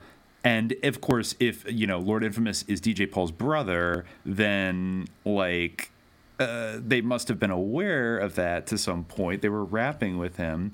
And um, I guess it goes on to say here, like many of all these projects, like Children of the Corn, Tommy Wright III, Al Capone, are just a few of the local acts who embraced horror aesthetics, freely exchanging or stealing, depending on who you ask, beats, hooks, and lyrical themes among themselves in relative isolation. Many of these projects were connected to 3 6 Mafia in one way or another, and all of them use Satan and the devil as metaphors for depression, anxiety, and the stress of life in the city. As Memphis producer and rapper Lil Grim said in 2017, quote, We were just talking about the inside struggle. We were trying to figure out what life was about. We didn't even know what we were doing. We were making music for the hood and trying to heal ourselves. In the song Devil Shit, Grimm's internal struggle is conveyed through a slowed down Isley Brothers sample overlaid with haunted house sound effects, along This with lyrics like Corn. Uh, yeah, uh, yeah, so it's a good song actually. Um, Yeah. along with lyrics like "Get this, brought up in a church, but full of hell is where my mind is at." Yes. So all these guys, I mean, uh, you know, I mean, I think it's maybe uh, at least thematically not mutually exclusive that you could be brought up in the church, but then find yourself in hell, um, which which I think is a potent metaphor maybe for the life experience of these young people, you know, that were Yeah, you know I mean, writing about the environment they were around at that time. Right, that's the thing. Like, you know, it is in a way like an outlet for rebellion. And, like, you know, it's important to clarify, like, you know, there's, I mean, we are also, like, satanic panicky over the, like, you know, rock and roll, like, heavy metal equivalent of this stuff, which, like, all, you know, so it's like, uh, it's not like you know a unique uh, phenomenon like necessarily uh, just because like you know because where at like you know in the normal sense where like if you're sort of suspicious over like this stuff like it can lead to like ignorance or bigotry or whatever, but there's like, Mhm. you know, also of course a racial component or a yeah, like a sociological component. So like you don't uh want to uh like single out this type of like music or expression uh from the larger like uh trend of devil worship like in culture, except, you know, insofar as it's certainly not like for indictment. Uh, yeah, yeah, so exactly. that. I But, mean, I'm I'm like- just more kind of fascinated in kind of like how these memes like worked their way into the imagination of these young people who you know Yeah. were just creating music in a very kind of relatively isolated scene and in a way i have a lot i in a lot of ways i'm i'm kind of like not as sussed out as much by these young kids in Memphis in the 90s, given the environment they were growing up in, uh, kind of using Satanism as kind of a thematic template and a metaphor, than I am about a, probably a bunch of like really, like relatively well off, like white Norwegian kids in the 1980s that were just like, what if we decided to like kill everything? and, like be Yeah, like- Nazis? you know, Yeah. it's kind of like. well, the Nazi aspect is another thing, like with black metal, where like there's just straight up like Nazism. Yeah, that's like a whole yeah, like yeah, and it's like you know yeah. their torment is that they're, they're they're like not living in the Reich that their like you know grandfathers fought for or something like that. Like you know it's like harder to kind of like I don't know, and, and their embrace of it seems to be much more like um ra- instead of whereas like maybe a lot of Memphis raps is like more kind of descriptive of like the state of mind that they are caught in, and it's a way of like kind of allegorizing their inner psychological experience and like you know having to confront trauma and chaos and anxiety and depression and hopelessness and all these things and, and like seeing violence around you with these other kids it's kind of just like a like a fetish like a dark fixation on like having power and like um Yeah, destroying burning that- everything down like And I think uh, that on a certain level, like you know, Koopsta Nika said something equivalent. You know, in in saying like I'm gonna make triple six like you know acceptable or comfortable for black people. You know, he's kind of recognizing in his thought process that like it was in some way like preceded by like the popularity of 666 in like you know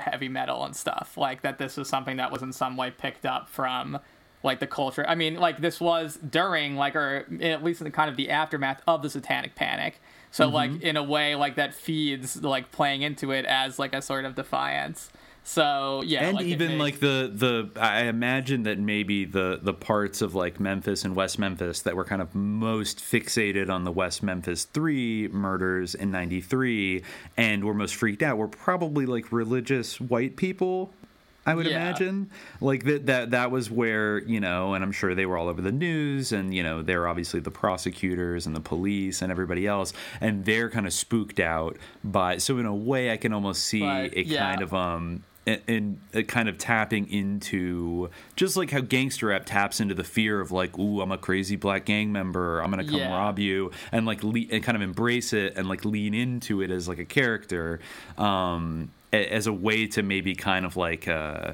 you know stake out like your own like autonomy or something like that or your Yeah. opposition to uh to these like negative forces in your world you know Definitely be, there's like an the police and Yeah, definitely there's an aspect of that. Although I think that there's also like rebellion against like uh, authority structures like within the black community as well, which does tend to be like kind of conservative and religious also. You're you right. I know, mean, yeah, like, most, I mean, I- most symbolized by the church. Yeah. Yeah, I think that uh, generally speaking, yeah, and like of course there's the critique that, and like this is something that is parallel, I think, like in Hotepism by the Nation of Islam, like all sorts of like you know uh, new religious or like esoteric trends, like within uh, you know uh, black uh, the, the American black community. I think that like you know, or within uh, black uh, centered like religious movements, the idea that like you know being Christian is somehow like submissive to to white people, or like you know maybe on a, even in a Christian side wanting to sort of reclaim that uh, you know from uh, sort of the the white. Uh, image of it or the white sort of structures of control but i think that yeah i mean i think that Koopsta Nika's observation uh, there's some truth to it, and that it, like, you know, I think that black people, generally speaking, maybe are less comfortable with, like, satanic stuff. Like, you know, I think that the whole thing that you mentioned of, like, the oh that's just Satanic Panic. That's like more popular among like you know urbane whites in a way. like you know 100%, like uh, 100%. Yeah, I think And, like you uh, know. uh yeah, I like and I think just yeah. anecdotally, that's something that I've noticed um, that I think we'll we'll talk about in a second is kind of the prevalence of hip hop artists and rappers, you know, particularly speaking about the music industry being in some way or another controlled by either Satanists or some kind of Illuminati or some kind of secret society of like ultra wealthy, powerful people. And uh, some of the rappers, most prominently Koopsta Nika, um, rather explicitly subscribe to this kind of theory. But in going just through a cursory YouTube search, it seems that everybody from Nick Cannon to Fat Joe and all of these other rappers have, and, and you know, even g- going a little bit further afield to people like maybe Prince, um, who famously once talked about chemtrails in a TV interview.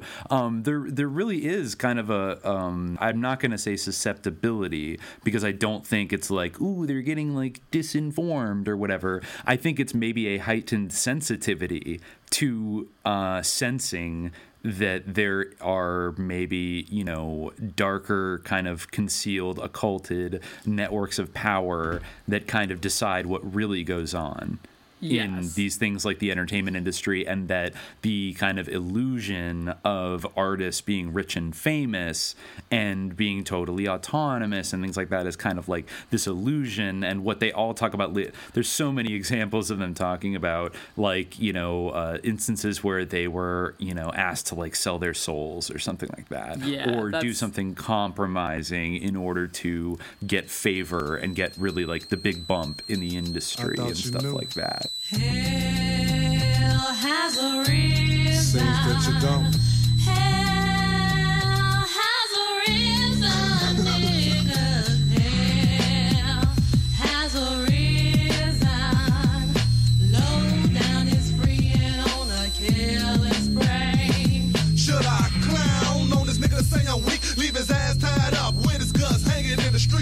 Better pray, cherish your last breath. I thought you knew that you were face to face with fucking death. I pack a Glock, not a knife, and when I retaliate, it's made up for your life. One, two, three, four niggas got popped out of low. I guess them four didn't know about the crucifixion and all the fucking bodies being found. Demons screaming in my head, low down. Would it stop? Would it come to a cease? For once in my life, I want peace. I know I'm sick, but here's something a little sicker. Raise up off me,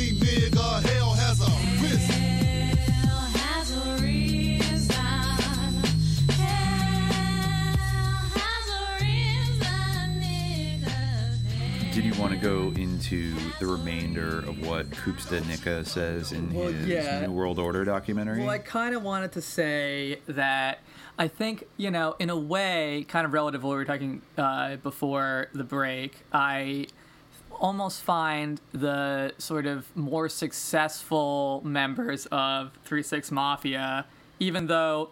Yeah, you know, it, it works like as more of like a horror movie premise, like the idea of these like sort of more obscure tapes that have like kind of a uh, you know, uh, maniacs, like, you know, mysterious identity, like, who is this person, where does this tape come from?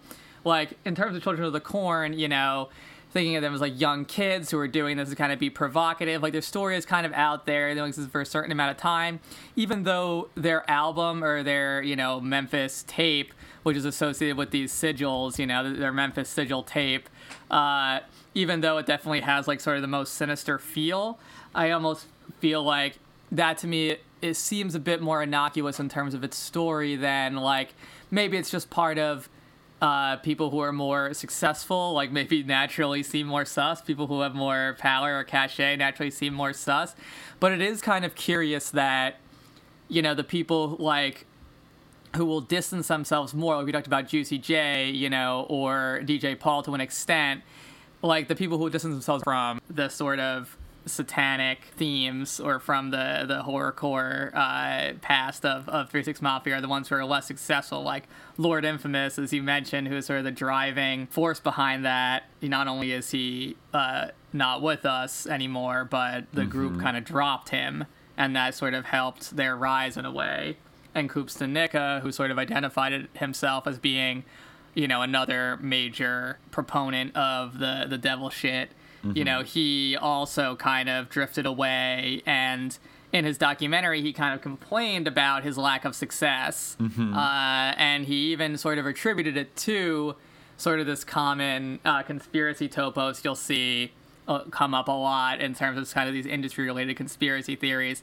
What he sort of suggests, and I think in a way, the whoever the interviewer was, I mean, I think that it was kind of Koopsta's own production, so you know, uh, not to put too much on on the interviewer uh, as an influence here, but it did seem like he was kind of being led to this point. But he kind of suggested that he passed up on an initiation that involved basically having sex with a guy, uh, which you know he very strongly said, uh, as you would expect, you know he would never do. Uh, you know, Uh-huh. just not like off the table, like no way, like nothing's worth it. You know, so. Um, but after that, he said his career kind of went, uh, I think in his words, like do do do do or whatever. You know, yeah, with a it, uh, thumbs down sign, just do do do do do do down. He Yeah. said that you know people who had been complimenting him and kind of talking him up a lot and saying you know you're the hottest new rapper and everything. Basically, he, he said he couldn't even get a feature on a bigger artist's song after that, and uh, then eventually. I think what happened in the mid 90s was like Bone Thugs and Harmony came out and they were from Cleveland, so not super far away, but they adopted a lot while they weren't horrorcore, they adopted uh, particularly a lot of like the triplet rhyming style of horrorcore rappers like Mhm. Koopsta Nika and Lord Infamous and and Triple Six Mafia, and they rode that to basically a, a pretty good run of of like hit singles and a lot of record sales. They were all over the radio, and I guess um you know he he he wanted to like provide a corrective in the documentary that like he didn't hate like uh, Bone Thugs and Harmony, but he was a little pissed that basically they were taking his sound and then like nobody was attributing it to him for like creating it. And you know he was getting basically like nothing you know as a result. Like nobody was you know putting him on as a feature artist. Like you know there's nobody coming to give him a record deal. It's just like they sort of just jacked his style and like didn't attribute it to him. And uh and so he was a little like mad about that. But i guess there wasn't very much he could do about it because you know um yeah, but it's these other people went off and became famous and he didn't Yeah, and it's interesting how he will talk more openly about, you know, how he was into the devil or whatever, whereas Juicy J will be like, no, like, we're not into Satan. Like, how could we be successful if we were into Satan? You know, but obviously Yeah. he sort of portrays it as being that there was, like, some kind of initiation or whatever. You know, that's his take on it. You know, who. and and that is knows, something I've definitely Yeah. just in like bouncing around the internet over the years, you, you find a lot of these like YouTube videos from like radio shows and stuff. You know, sometimes on like Sway in the morning or like the Breakfast Club or other like Vlad TV, where you have like a surprising amount of rapper. Well, one talking about how there's kind of like devil worship things going on within the music industry, but also even that story of being kind of propositioned by some kind of record industry big shot to Yeah. do some like quote gay shit. Um, It's a to- trope, yeah. yeah, it's, like I've heard it. I've heard almost this exact same story from other rappers. I want. I couldn't find the video anymore, but I feel like there, there was another horrorcore group called the Gravediggaz from the '90s that had. I think they were from New York. Don't hold me to that, but they came out. I think in 1993, and or around then.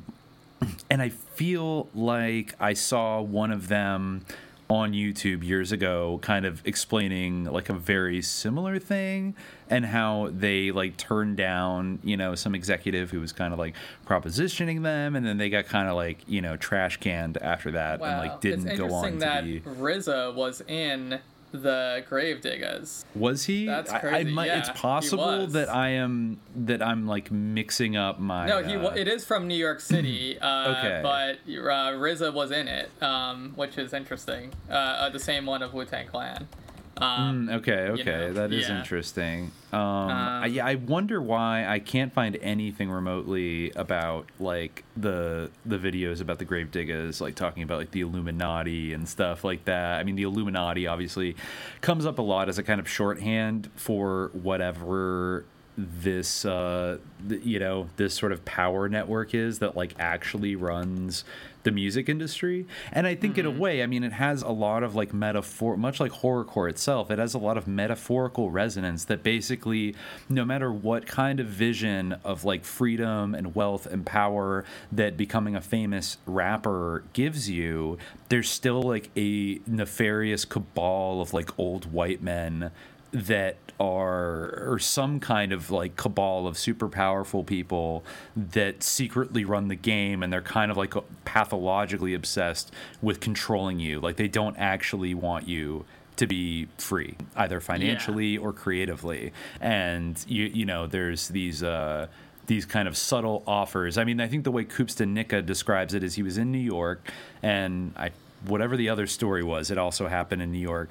But he said something uh, along the lines of, you know, it kind of happened all casual, like like somebody kind of. I think he was maybe he uh, some record executive invited him back to like his went back to his hotel room with him or something and then you know they were like drinking or smoking and like this was sort of thrown out as like maybe a kind of joke but like also his sense of it was that the guy was kind of like fishing around and like testing his reaction to see if he would be kind of into that sort of thing and he was not into it and kind of you know shut it down. But he it's like he can't quite put it it's not like they said you have to do this and you'll get a record deal and if you don't Yeah. you won't but it's like it was a little more liminal than that and but he got he got this like vibe that basically this was kind of a thing that uh, if you said yes to it or he showed you were kind of down um that you know that would be probably good for your career Hmm. Yeah, he definitely got don't the sense, at least, that there was some kind of initiation, like, uh, and that, you know, obviously, like, there's, uh, you know, some like homophobia at play in the in the language in which this is discussed, but you know, he was basically saying that there are people who do gay things, but they ain't gay, uh, and it's to be part of a brotherhood. Yeah. You know. Um. yeah. Yeah. So like, uh, yeah, that's was his read on it. That basically, you know, he said in those very clear terms that this was like an initiation um, into some kind of brotherhood. Um, exactly, exactly. And, I looked up another interview uh, from Vlad TV with Fat Joe from like eight years ago, where a similar topic came up. Not something that he himself had to deal with, but I think there was a controversy about a rapper being outed, and they were kind of asking, like, well, they were saying other rappers were asked, like, would you ever, you know, feature on a song with a openly gay, ra- uh, you know, with a gay rapper, and and somebody said, well, like, I probably already have, and uh, like, Fat Joe is agreeing with that and saying I probably have too, and like, I don't really, like, I don't care, like. He's like, why are people hiding it in like 2011? Like, if you're gay, you're gay. It's cool, you know. So he was trying to kind of like push back a little, maybe against some, like you know, make it clear he wasn't trying to be homophobic. But then he went on to say that he personally believed that there was a gay mafia running the hip hop industry, which is mm-hmm. like, I mean, Yeah. you know, at the risk of sounding problematic, I mean. Uh, It, I think what he, what he he was alluding to a similar kind of thing. It sounded like where he was Mhm. like, well, you know, he's like, no, I'm not talking about the rappers. I'm talking about like the record executives and the people I that run the magazines. yeah. And we're just is- reporting a widespread belief that's widely Yeah. espoused. you Yeah. know that. Uh, not not passing judgment either way. Yeah. Um, or I, you know, I can't necessarily say I have the evidence, nor do we have an evidence that there's a uh, satanic. Simply you know- reporting a widespread belief uh, Yes. that's widely espoused. Uh, yes.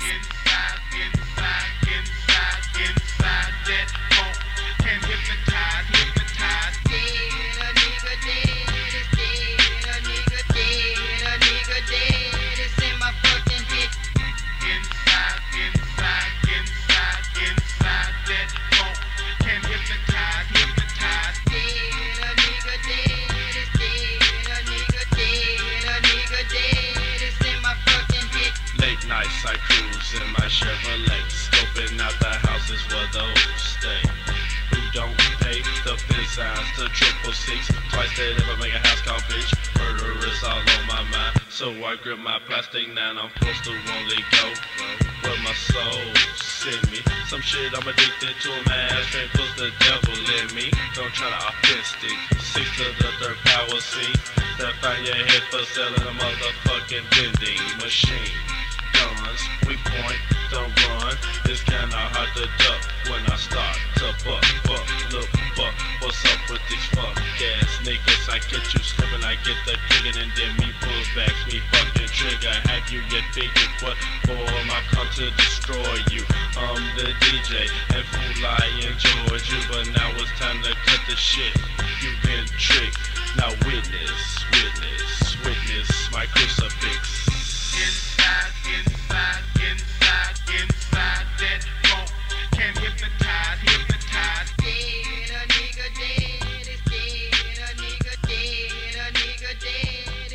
And I mean, maybe we should should we talk about maybe like in the last few years though there have been Yeah, I was uh, gonna say it's it's interesting like that Juicy J would say we would never be successful because it's almost you know now a thing like that it's increasingly popular to be sort of satanic in some way like it- Absolutely, you it's know, become yeah. an aesthetic um, Yeah. that is kind of celebrated, and you know, not without controversy, obviously. Um, but I, I think now that just over the last few years, and, and I mean, I've noticed this, and of course, anybody that goes and uh, ever checks out like Vigilant Citizen, um, Yeah. favorite favorite blog of the pod, um, that you know they do cover these kind of rap videos from time to time, and like I have noticed that. Um, you know things have gotten more explicitly dark and and not just in a you know we're growing up in a place where there are gangs and there's violence or there's drug dealing but almost like less of that. Yeah, like there's actually less emphasis because I feel like a lot of the newer artists maybe have actually like sort of different backgrounds or like that's something less of an emphasis. Um, there's Yeah. still some stuff like I need shooters, you know, there's haters, etc. Like I'll cap you, Uh-huh, so and so. uh-huh. But like, Yeah. it's definitely you know, it's not like it's gangster rap in the same way that the horrorcore music uh, of that era in Memphis is in in some way very much still kind of the same sort of like criminal, uh, you know, spree vibe of like you know gangster rap. It's it's different. yeah um, but and yeah, I, I think that would also like that tracks with the sort of the the you know despite all the talk you know in the news about you know crime kind of going back up again and it did go up a little bit again this year we have seen basically since the early 90s like a kind of uh, secular decline in no pun intended uh, secular decline in murder rates and like violent crime rates for a variety of reasons. And um uh, basically it was not you know uh, while there is still a lot of crime there's obviously a lot of poverty a lot of police brutality there's still drug dealing and the kind of i mean even the popularity of trap has kind of given a new lease in life to like rapping about that trap life which is you know Mhm. uh, for anybody who doesn't know that refers to drug dealing to any of our non-hip-hop head listeners um, but Yeah. um you know like be it's like music you play like when you're at the trap house like you know uh and and so those things are still kind of there but it's not as um it's not quite as like front and center. And also that tracks with the mainstreaming of hip hop and rap like all different kind of flavors of it. And it's kind of intermeshing with like pop music in general and you know i mean it's just like it's a dominant like huge big tent genre of music now.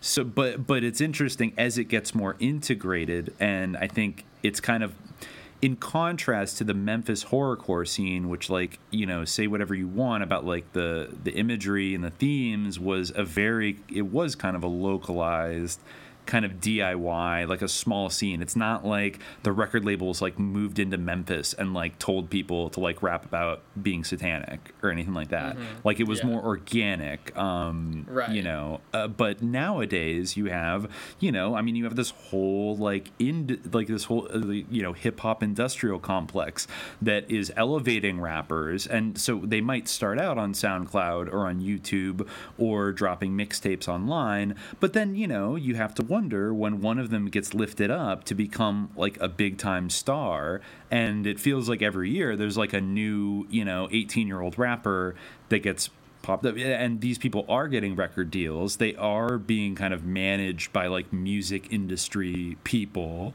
they're going on big tours. They're like on Spotify. So they're not like marginal. In fact, they're being mainstreamed. And a lot of these young rappers, it's just like it happens again and again. They're rocking like pretty satanic aesthetics Mm-hmm. Yeah. right?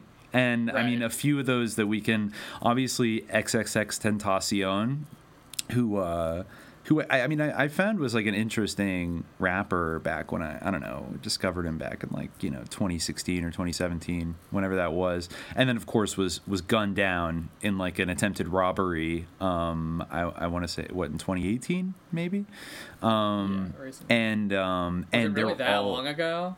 Uh, Maybe, or seems so was it 2019? I mean, it might have been. I really, uh, yeah, it seems. Yeah. it seems so. Uh, it's it feels like forever ago, but I guess he uh, got yeah, in, uh, 2018. yeah, uh, 2018. He got into a thing with uh, with one of his like frequent friends and collaborators, who I think was like Ski Mask the Slump God, who I think you might have mentioned earlier uh, had to like break off his friendship with Yeah, there was some weird situation where he seemed to suggest that uh, Triple X Tentacion was going to kill him, like or sacrifice him. sacrifice Uh, him. Yeah, those exact words. And of course, Uh, he had an upside down cross tattooed on his forehead. cool. and in like a kind of like Charles Manson-y kind of way, and Mm-hmm. um, and definitely had again it was kind of like it was almost like for the kind of Zoomer or like young millennial internet age. It was somebody who was it, it seemed on some level was trying to sort of you know capture or you know express like their depression their anxiety their loneliness their alienation etc um, and like you know uh, all of that psychological stuff and kind of um, you know transmuting it through rapping about like being Yeah, haunted by it's- demons and Right. It's a very different affect in a way. Like I mean, we were just like during the break, like discussing some of the stuff we were listening to. Uh, Saw Baby.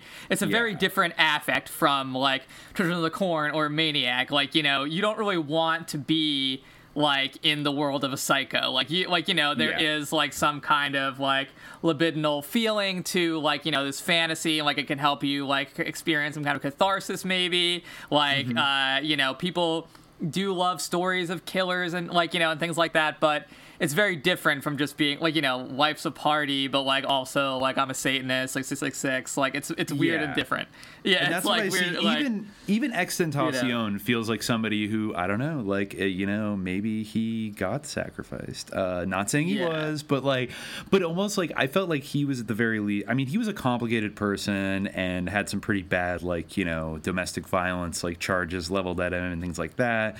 And I don't mean to like you know litigate all that, but um, I, I do feel like he was a very creative and kind of independent minded and all over the place kind of artist who, you know, um, I think um, he wasn't just trying to make like trendy like ethereal like mumble trap that would hit like a huge audience. He was very kind of like an out there kind of dude, but now I think like the rappers that have kind of like that might at a distance look similar to him or like in his lane, but have gotten like way way bigger and haven't been gunned down in the streets and killed.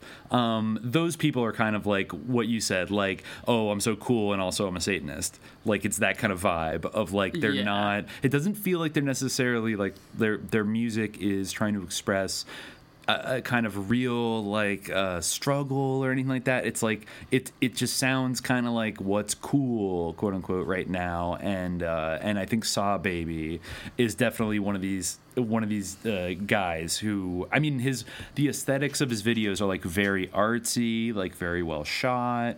Um, but the, I don't find the music to be maybe I just haven't listened to enough of him. Uh, we noticed he does have a music video song called Trapezoid, which is just kind of uh, interesting. And um, yeah it's very uh yeah uh in the song it seems like trapezoid refers to like a woman with like a large butt you know, like uh, uh, you know, because like, okay. she- but but still, you know, like uh, the Well, also- title as long as stylizes Travis with an upside down cross. I mean, like. Ultimately, I don't care about crosses. Like, you know, uh, in the end of days, like when Issa comes, he's gonna break all the crosses, you know. Uh, but I mean, it shows like your allegiance to uh, Satanism. I mean, there's like a lot of funny uh, stuff. Yeah, I just wanted to mention relative to uh, you know the sort of uh, these tragic deaths uh, at a very young age. Uh, Juice WRLD, you know, someone who I Mhm. think is talented, but like you know, it's definitely a different aesthetic. You know, he does talk about drugs, you know, but it's like very you know, it's not like that.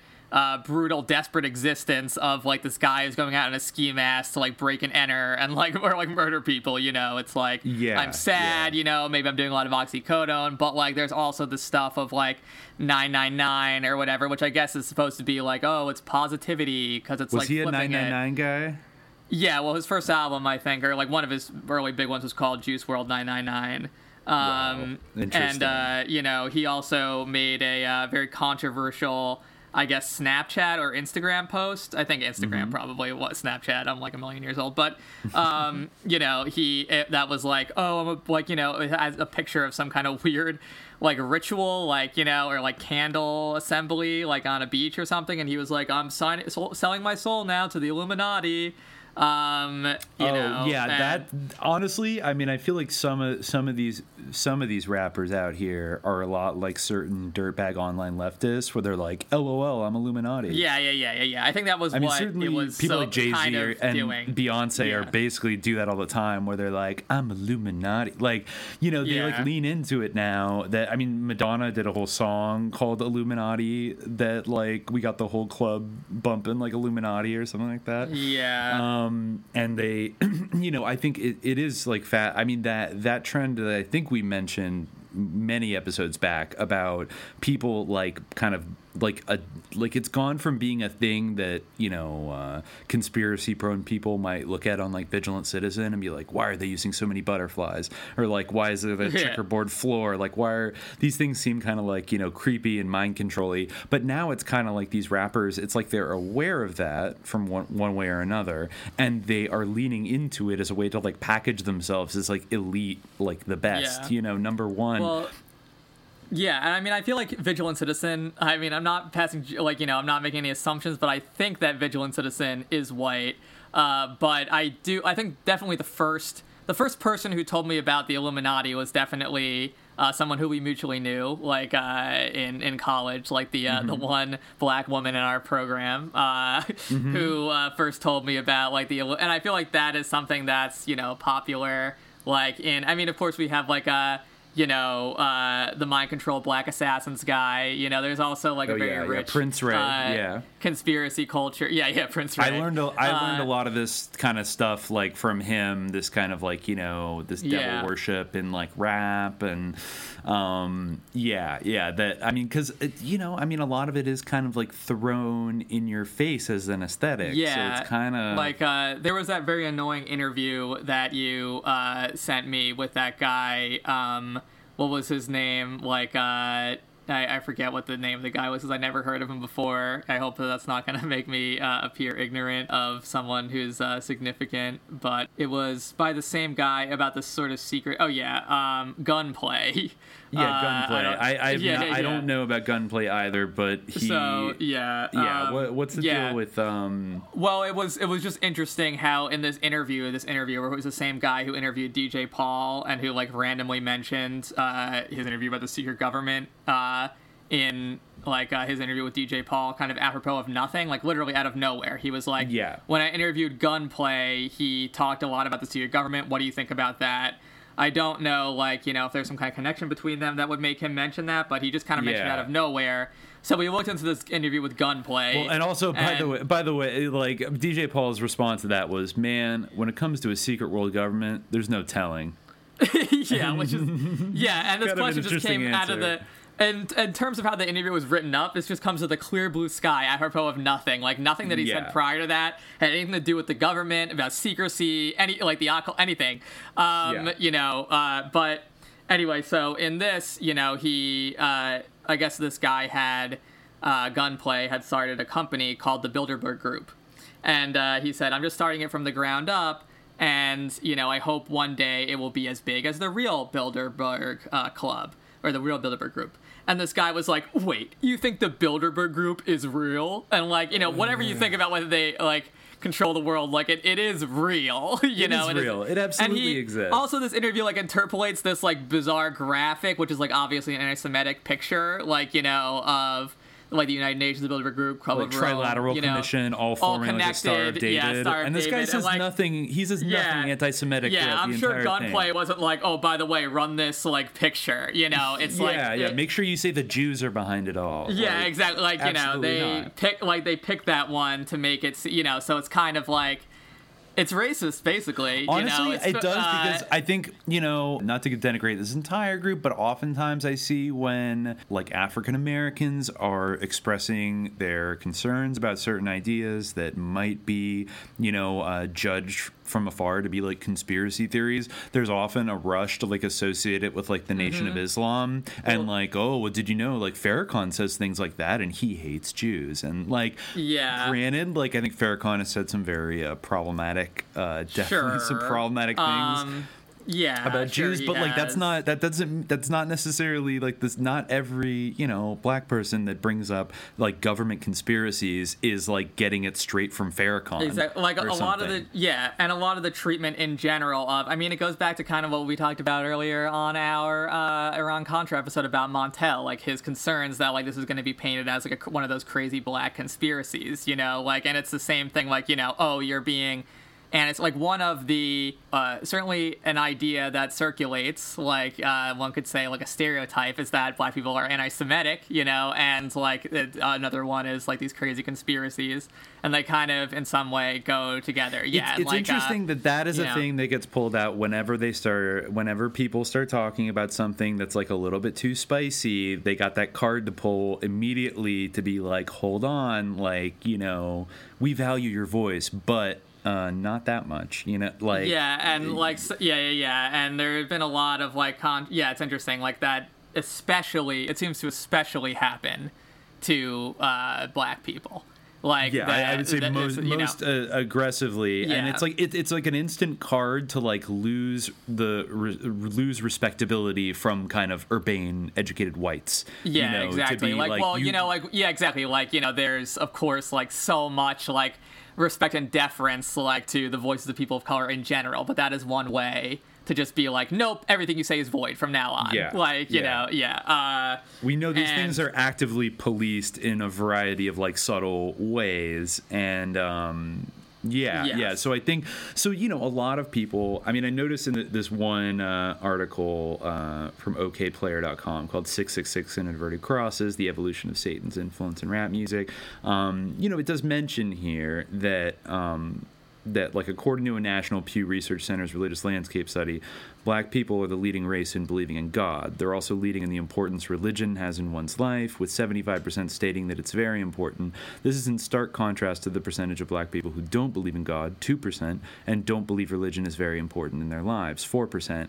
Additionally, 9% of black people are unaffiliated with any religious group. In other words, religion is an integral part of the black identity in the United States, with Christianity being the primary religion practice. So I think that's like significant because I think uh, a lot of the times, uh, a lot of the controversy that I see in like YouTube videos here about these young rappers uh, flashing 666 and inverted crosses everywhere is is in a way, you know, it is bound to be controversial, where you still have the majority um, of, of, of all ethnic groups in the United States, um, they are still the most tied to like the Christian church, more or less.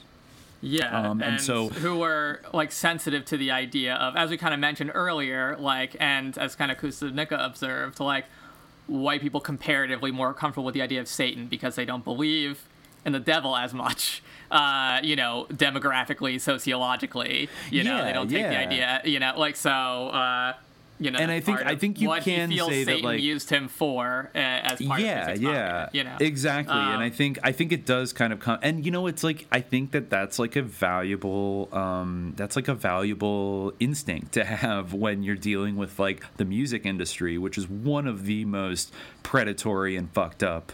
Uh, industries in the whole entertainment umbrella. I mean, like none of them are great, but the music industry is almost like like uniquely bad in terms of you know Yeah. um, screwing over talent and like controlling people, destroying and- people's lives, young artists, like Yes. absolutely, like there's millions of stories, like and maybe uh, the the, this, you know? the most purely kind of satanic one that is like basically like here you can have the whole world like the world is yours and I was Mhm. actually I mean I was just listening to uh, a little bit of Kanye West uh, on Joe Rogan yesterday and he was going on all these rants about how unfair and how twisted the music industry is and how basically you know they sell you these things that um, these perks basically about how like you know they they- like he he was almost talking about how they sell you like the psychological high of being able to go on a tour and like all the girls and the parties and having that that stadium with just people going like ah every night. But meanwhile like the the record company is making most of the money and he says in a way it's like you always end up after a tour you end up the amount in debt of what you think the co- the house you're going to buy would cost which in his Mm. case was like 50 million dollars in debt. So it's like you know basically whatever whatever the price tag of the big mansion you think you're going to buy when you embark on this record contract you're going to like end up that much in debt even though you're going to be like technically like you're going to seem rich and famous but like they basically control you.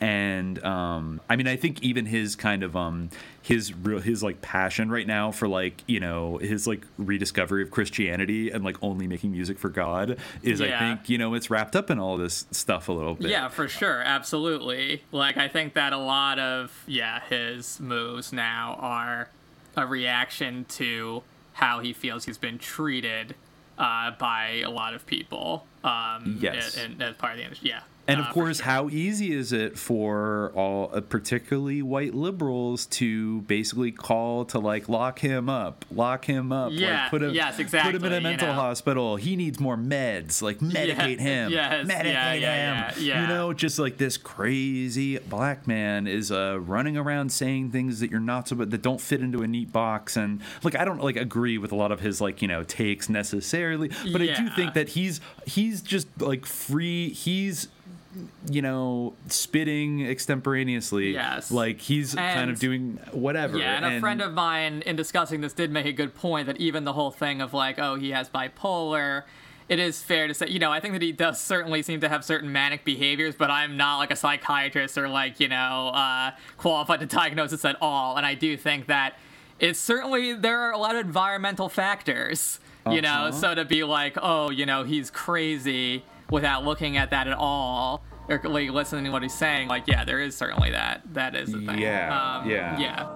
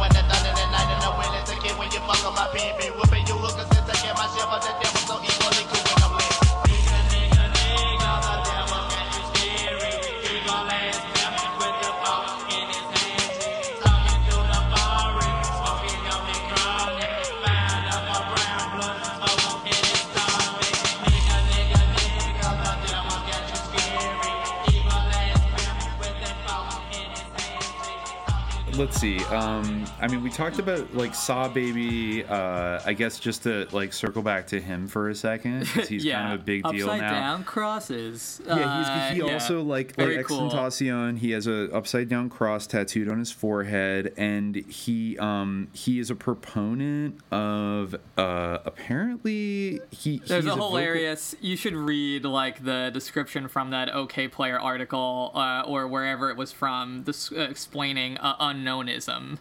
Uh, Yeah. And yes. Let um, me see. Uh, I think it's like yeah, XXXTentacion and Lil Uzi Vert. Uh, they got in a fight with Offset from Migos uh, because he Right, yes. kind of he issued a kind of like general call. Maybe it was sort of aimed at, at SahBabii, uh, ba- and also uh, Lil Uzi Vert. Who some people think that is a kind of a modification of Lucifer, Lil Uzi Vert. Hmm, like, yes. uh, I, I, hadn't, I hadn't thought about that before. Yeah, but basically, uh, he said juice. also, I mean, like juice. You know, like what? I mean, what exactly does juice refer to? I feel like I'm. I just really should even know. But even the other. I don't know if the rapper. I'm sure uh, maybe it refers to like lean or something. I don't know, but like it is interesting how there's a lot of juice uh, circulating, juicy. Uh, you know, uh, juice. yeah, ju- uh, I, I don't Yeah. I don't know. Yeah, Um, um, but whatever. Uh, but Uh, anyways, but he yeah. Uh, Offset, you know, kind of um he basically posted a video and said rappers need to cool it with uh with like upside down crosses and 666. He said stop that shit boy, you look lame. All that does worship the devil. lame. Yeah. right. He is lame. All that Yeah. worship the devil shit. Get with God, man. And then SahBabii, uh, who you know had just had a big hit with uh, "Pull Up with a Stick," uh, you know, posted back on Instagram. Um, I'm not sure what he's referring to, so I won't read it. But basically, like you know, uh, you talking about my. Uh, he wrote this like phonetically, like you talking about my cross going to stay upside down. Um, you donate a thousand dollars to Washington, but we'll throw ten thousand dollars in a club. I will beat your ass. Fuck Migos. And uh, then Offset called him an industry pigtail wearing bitch, and you know, um, kind of went. And then like Lil Uzi Vert, uh, you sort of jumped on, uh, and I guess uh, he posted a video where he was drawing upside down crosses all over the screen while smiling and showing off his chain. But then uh, SahBabii, in kind of a reaction to like really set this straight, he posted on Instagram this uh, this picture of like a black background with a white upside down cross with a six on three of the sides, on three of the points. So six six six, and it says unknownism. And I guess this is a philosophy that SahBabii created. It said in Yes. article when he was eight years old, he created this. So Yes. um, Uh, just to give you an idea, uh, what he says about this, like this image he posted, I created this ideology for seeking the truth. I had this mindset since a young boy. I stand strong behind this, and we will kill for it. Book coming soon. Unknownism, accepting the fact of not knowing if all the bullshit they tell us is true. 666, six protons, six electrons, and six neutrons. All caps, this has nothing to do with St. Peter. Unknownism is life. Sorry, we are open minded and don't follow the wave and believe in bullshit that hasn't been proving. Much love to my unknowns. Hashtag 666 trademark. Uh, so. okay. Yeah, um, and uh, he we, yeah. looked, we looked into it, and apparently he's referring to the um the element or the isotope carbon uh, 12 carbon yeah 12. the number of protons yeah and his take on this this is actually kind of interesting okay so this is what he says about this uh, he says that well okay this is from that Okayplayer article where Mhm. uh, it says uh, that this uh, for the 21 year old 666 or an inverted cross has nothing to do with satan but black affirmation 666 that's six protons six electrons six neutrons that equals carbon 12 carbon 12 is of course like you know we're carbon based life forms it's an extremely like abundant element like very important to life on Earth. ni- this is actually the dominant carbon like Yeah, exactly. uh, Like, there's isotope. other- it's got ninety eight percent of carbon is carbon twelve, so it does actually Yeah. make up the matter for like most of us and like our world Yes. is carbon. and uh, SahBabii says carbon helps make melanin, so that's the scientific makeup of people of the same skin color as me. So I don't really know what. I guess this article says that there's no scientific evidence that supports his carbon 12 theory. I mean, it seems like I don't think that there's more carbon in people who have more melanin. I think like everyone has a lot of carbon, like because yeah. So I feel like that like is, but that said, like uh, he says also like the inverted cross. That's you know Christianity was forced on black people during slavery, and you know I think that that is in a way like. Yeah, it's fair enough. It makes sense. Like this kind of goes back to some of Coops uh, Nika's comments, where he's sort of, you know, saying like, "Yeah, this white Jesus, like that, made me like drew me towards Satanism or like rebellion. That's a common sure. thing I feel like in you know uh, in these ideas. It's interesting actually uh, to note what Koopsta Nika is into now, which is uh, kind of like UFO alien stuff. Um, or yeah, or at least up yeah, until his death, right? up until his death, yeah, or what? Yeah, you're right, exactly. What he was into uh, at the time of his death, or more recently, and uh, he, in his uh, documentary from 2012, he was promoting. Uh, a song or a sort of tape that he put out called uh, "Humans versus Aliens," and uh, there's actually like a, a titular song which uh, you know he mentions this a lot in the in the documentary. He has some good quotes like uh, you know, we got extraterrestrial ass motherfuckers, we got the reptilian motherfuckers. You know, he's mentioning reptilians. He's, uh, you know, saying basically his idea is that these, I don't know where the reptilians or the reptoids fit into all this, but basically, I think maybe the reptoids are bad in his cosmology, but basically, the idea is that all these movies about alien invasion are sort of designed to program people to like view aliens negatively when really aliens like are uh you know they are like the sort of forebears or relatives of black people. Like he calls them uh, his own folks you know and he says they're going to send you out against your own folks and people coming down here they call them aliens but those are my own folks i'm a goddamn alien so uh so it's yeah, kind so- of a reverse Project Blue. Exactly. Beam. It's the same sort of thing of like reversal, where like you're Mm-hmm. reversing these sort of hegemonic ideas uh, and sort of associating with like these black elements. I mean, this kind of goes back to like, you know, there's aspects of this even in like Nation of Islam philosophy, you know, like where the idea of like, you know, uh, black is always associated with evil, you know, and darkness, you know, so. Uh. Maybe Well, that should be associated I mean- positively. So there's Yeah. there's like a Well, correct you know, me if I'm wrong, but this isn't yeah. the etymology that that or the the term that I feel like like Ice Cube used a lot in some of his early '90s albums, like White Devil. yeah Like, didn't that come out of NOI? Yeah, definitely. Like, uh, yeah. Yeah. the idea of the white or the blue-eyed devil, and like of whiteness as being subsequent to blackness. You know, created by like white people are an evil sort of race that was created through magnetism by an uh, brilliant but misguided black scientist named Yakub.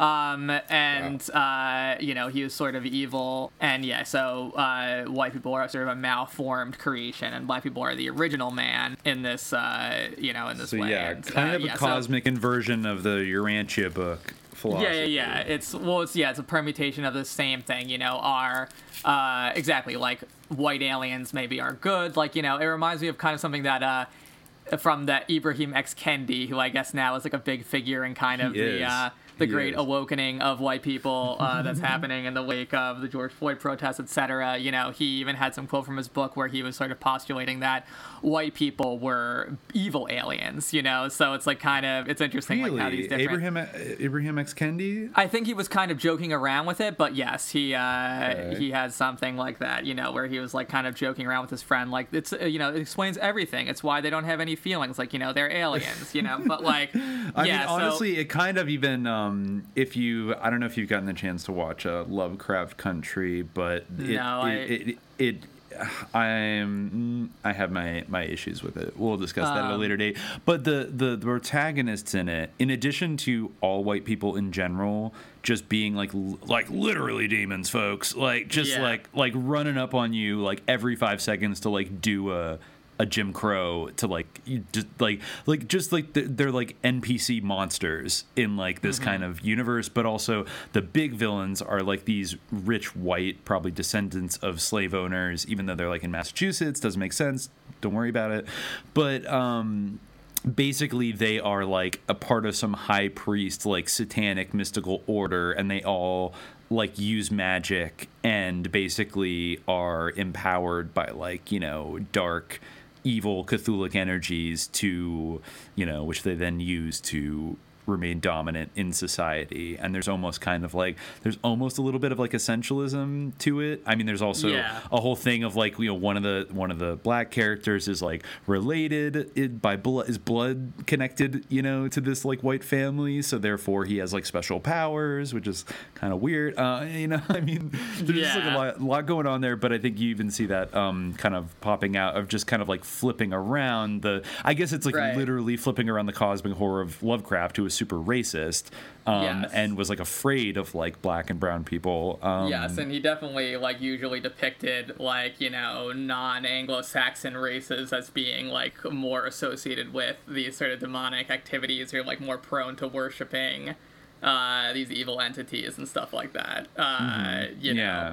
um, Yeah. Like I remember in the Call of Cthulhu, there's a very racist sort of depiction of, of voodoo and, and that type of stuff. So Uh-huh. yeah, like Yeah. but so there like you know, there's something about it that is like under but yeah i wonder like i wonder in a way how much of this is like instrumental because like i yeah in a way like it's understandable. I even understand like you know i'm very opposed to satan but i understand how like if you find yourself in a uh, difficult situation whatever it is like Mhm. and you know you're in an environment where people are telling you like to believe in god and like god created the situation and god created the world and you are unhappy with the world or with your life then it's often the case that people become angry at god or like reject their religion and that's you know often a failure of the religious people around them in some way um 100%. and like you know it is you know you can't really blame like uh, them a lot of the time for that you know the people in, in this in this Yeah, situation yeah, exactly. but i do wonder like what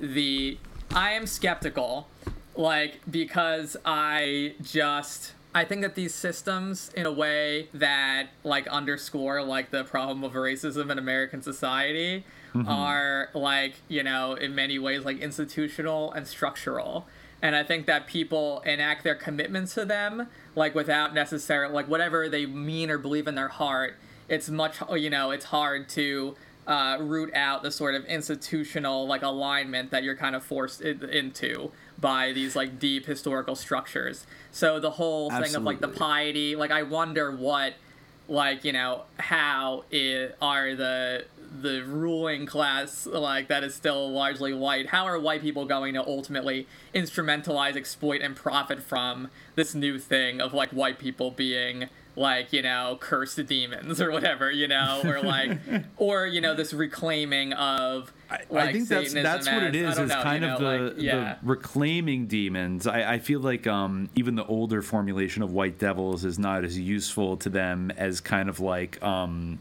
like I don't know, almost advertising like you should become the demon, like or like you deserve to be the the real demon, or I don't know, like Yeah, like like, anything, any like anti-racist program that's like widely adopted and like supported by like white people, like I'm like somewhat skeptical of, to be honest. Like just Absolutely. because like of that, you know, it's like not that I think like what people believe in their heart like is one thing, but like there are like structural aspects to it. So But I- I like think you know when it say, comes to like like- Lovecraft Country and Watchmen and this massive like you know trauma spectacle where like all these well-meaning white people tune in and are like I'm doing something or whatever you know like that to me I'm very suspicious of and the same thing of like Yeah. you know uh, being like wow like you know SahBabii's like you know unknownism where like you know it's an upside down cross or whatever like that is like a beautiful expression of like black liberation and like black spirituality like i I think know, you, you even know. see Like, it uh, to you know, more he did effect. come up with it he, you know he Yeah, is, yeah, it's his at least thing but i don't know like yeah i um, yeah Well, like, I think I, I, you even see that in the aesthetic of some of the, and I mean, uh, I'm I'm almost. Uh, it, it almost makes you a little nervous to even say this, but like uh, some of Beyonce's videos, uh, especially the Uh-oh. kind of post formation ones, have you know there's like Masons, there's like Prince Hall Masons in her videos,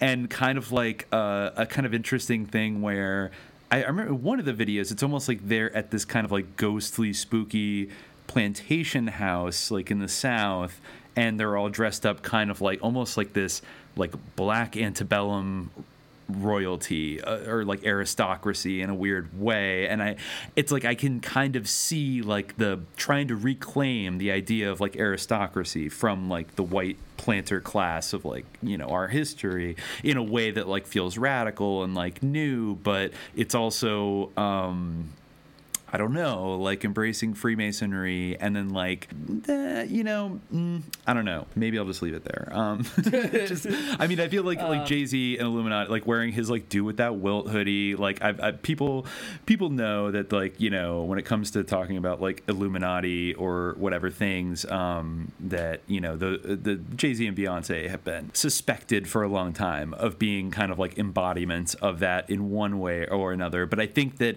what was really kind of like innovative uh, but was like when Beyonce became more about like she became this kind of like woke revolutionary artist uh, Yes. around circa 2015 2016 and was like you know dancing with these women all dressed up like black panthers at the super bowl while f-16s flew overhead uh, i'm sorry but like you know like it seems like there's some recuperation going on there and like some co-optation of radical aesthetics to give you like the impression that you're rebelling against like white supremacy, but actually like white people are kind of signing the checks on all of this. And like Yeah. the the absolute worst white people, if we can dare to say that, like the people that sit on the boards of these companies and you know are millionaires and billionaires and like kind of control what kind of culture comes out and uh, have still a, a panoply of excuses to shut down the career of any young talented black artist that is pushing a message that they don't they don't like, right? Yeah, and that I think that like this is you know uh, in a way lines up with a lot of the stuff that's been said, like in many like discourses on these subjects. You know, going back to kind of what some of the things that we talked about a little bit in the Iran Contra episode, where like. Okay, well, you know, on some level, like some of this music is like journalistic and like it's Mhm. a very like you know skillful and uh, well rendered and uh, effective like expression of like pain or of you know a uh, certain or maybe in some case like a joy or exuberance like you know or it's a celebration of certain things that like uh you know deserve maybe celebrate or aren't uh, uh permitted to be celebrated or like uh there's some you know there's positive aspect to it but on one hand like you know what there definitely have been people going back to its very inception who have been you know people in the more like conscious vein like uh you know Playa Fly i think eventually sort of became who have been skeptical of like what this kind of stuff like promotes and like you know uh, Mhm. is this sort of encouraging these sort of things i think that like there's far more salient factors in perpetuating like some of these like you know uh negative like institutional phenomena like in like certain communities in america like you know for instance like like you know i mean the cia like flooding neighborhoods with drugs like Yeah, for instance you know yeah, like exactly. I uh, mean, or how does that just, like, factor you into know, all this, uh, structural poverty blah blah blah et cetera et cetera. But like you know uh is it innocuous when like you know and like there's certainly like some level of like these things being popular like on a ground up level people observing that and then promoting what they see people respond to. But there also is a level of like you know these people who are uh, at a higher level see what you know they, they like certain things and they make a, at some point an executive decision of like what to go with what to support. so- and I think yeah, we always yeah, do, do have to be mindful that when they make a decision that we are going to like heavily promote this trend, that Yeah. it. I think it's safe to assume that that trend is not going to like undermine capitalism or end white supremacy or like end like the criminal justice like carceral state or you know liberate people like you know spiritually and stuff like that. Like it's not going to Yeah, change the paradigm. I certainly don't think that it's value. I'm just going to come out and say that I don't think that unknownism is a valuable philosophy for anyone to pursue. I mean, the basic idea, I guess, of questioning lots of things is is good, but like the whole idea that like, oh, you know, my upside down cross, like, and my six six six, like, you know, a, like pretty. I mean, I guess the upside down cross could actually be Yeah, it could re- refer to Saint Peter, you know, like because he was crucified upside down. He was crucified upside down. Um, This, I, yeah, I you like how he like- stresses this has nothing to do with Saint Peter. Yeah, exactly. Like, uh, which I think I, you can take two ways. Is like it, I'm not trying to insult the memory of Saint Peter by doing it upside down, but also like like my philosophy has nothing to do with any of that Christian I think he's stuff. saying that like because you know the idea of the upside down cross like could be seen as positive if it has to do with Saint Peter like wanting to be crucified upside down. So he's saying like no. He's almost taking like an Aquino esque or like a David Myatt esque kind of approach to saying that like Satanism, like stop trying to define it in opposition to Christianity. It is- no, it- it it's is- older than Christianity. Yeah, well, it is exactly the Aquino thing because it's just like, oh, you know, you think this is satanic, but really, like from our point of view, like these things, like Satan is good, you know. So like when you say that this evil thing is satanic, like that's not a satanic view because from the point of view of a Satanist, Satan is good. So calling an evil thing satanic has nothing to do with Satanism, or like you know, like that, like so it's the same thing. Yeah, yeah, Except It's almost going a step further and saying like, oh, you know, you're taking a Christian lens and seeing like this 666 or like me saying like I worship Satan as being satanic, but that's actually unknownism. Yeah, Which is yeah. like, and, you know, and- and I uh, don't okay. think that really holds up water. And of course, you know, yeah, this Uh, is a common thing that I think when you see if you go on YouTube and you look at like you know uh, people like in the rap world like talking about uh, critiquing this kind of like posture and ones that have maybe a somewhat more quote unquote conspiratorial uh, outlook on like what the industry wants to promote.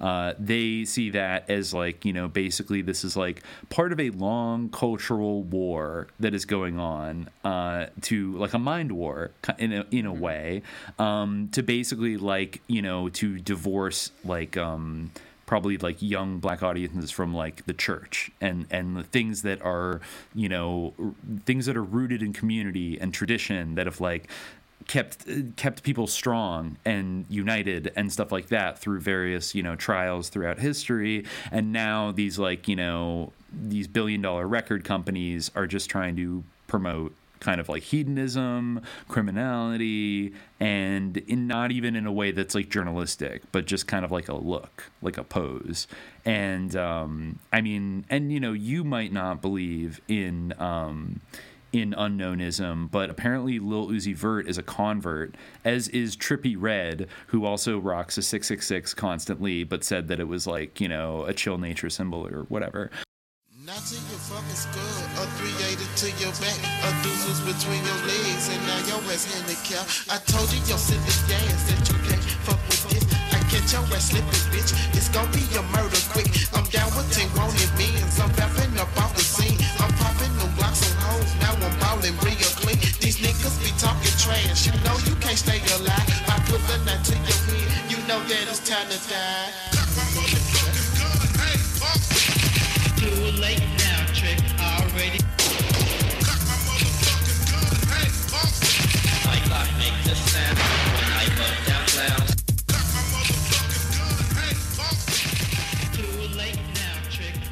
But uh, just to that tip, you know, if we want to see like how is unknownism, you know, shaping Lil Uzi Vert's, you know, life and stuff, I found this article from XXL that says Lil Uzi Vert has never shied away from satanic imagery and symbols in his songs and videos, and during a recent concert in London, the Philadelphia rapper took his fans to hell with him. Performing at the 2018 Wireless Festival, Uzi topped the XO Tour Llif3 instrumental to share a message with his fans, telling concertgoers they have entered the rapture and are all going to hell. Quote, and if nobody flying up to heaven right now, obviously all y'all motherfuckers going to hell right with me, Lil Uzi said. As the song began to play, Uzi continued talking, telling fans they're currently in hell and won't be able to get out. Quote, oh, you were already here, he added. I'm so sorry. You can't get out. You're stuck. It's over. You heard the song a million times and you didn't even know. That's fucked up, but I still love you anyway. Um, Lil Uzi Vert is no stranger to claims of Satanism. In 2017, he released the song 444 plus 222, which equals 666. Uh, the rapper has also posted photos of upside down crosses on his instant Instagram page. So, uh, so yeah, he just was like announcing that like everyone is going to hell with him during a concert. And I mean, that doesn't really sound like he's talking about liberation or like, you know, flipping the script on, you know, reclaiming the devil to like, you know, win black liberation or anything like that. It sounds like you know he's just reveling in like blah, like I'm taking you out of hell with me, and like I don't know. Uh, am I am I wrong to kind of Uh, read it? No, that, I think that that's uh, yes, very much uh, sus. Um, yeah, at, at least yeah, that's that's very much in the in the sort of horrorcore vein uh, what you described. Uh, I was a bit distracted because I was reading uh, this long explanation of unknownism by uh, SahBabii. Um, that he uh, sort of delivered. I just like the whole thing of like 666 like i like again like you know the cross it's not something that i think like is important. In fact i think like worshiping crosses is bad. Uh but like you know uh he you know he's describing like you know uh this i used to ask myself uh, i guess when he was eight uh, why did whoever created the earth just let stuff like this go on why when i pray or ask for stuff it never comes to me why do kids get raped why do hurricanes and earthquakes happen? I decided it's kind of unknown. Slave masters used Christianity to enslave us. The KKK wore the Christian cross, so I make it upside down because I think it's kind of stupid for people of my skin color to wear that. I don't like racism, period. I wanted to bring the world together with some kind of system. I want to create schools and centers. With unknownism, I just want to bring everybody together, the whole world. One of my cousins brought me the perspective that maybe the whole world is a test, so I created my own ideology. It's a secret behind everything. I just wanted to know more, the truth about everything. The six protons, six electrons, and six neutrons. That was some knowledge I got from my uncle. That's carbon, and carbon helps make melanin. Uh, it's in everyone. So yeah, uh, that 666 is the number of man. So unknownism, it's really for people of all colors.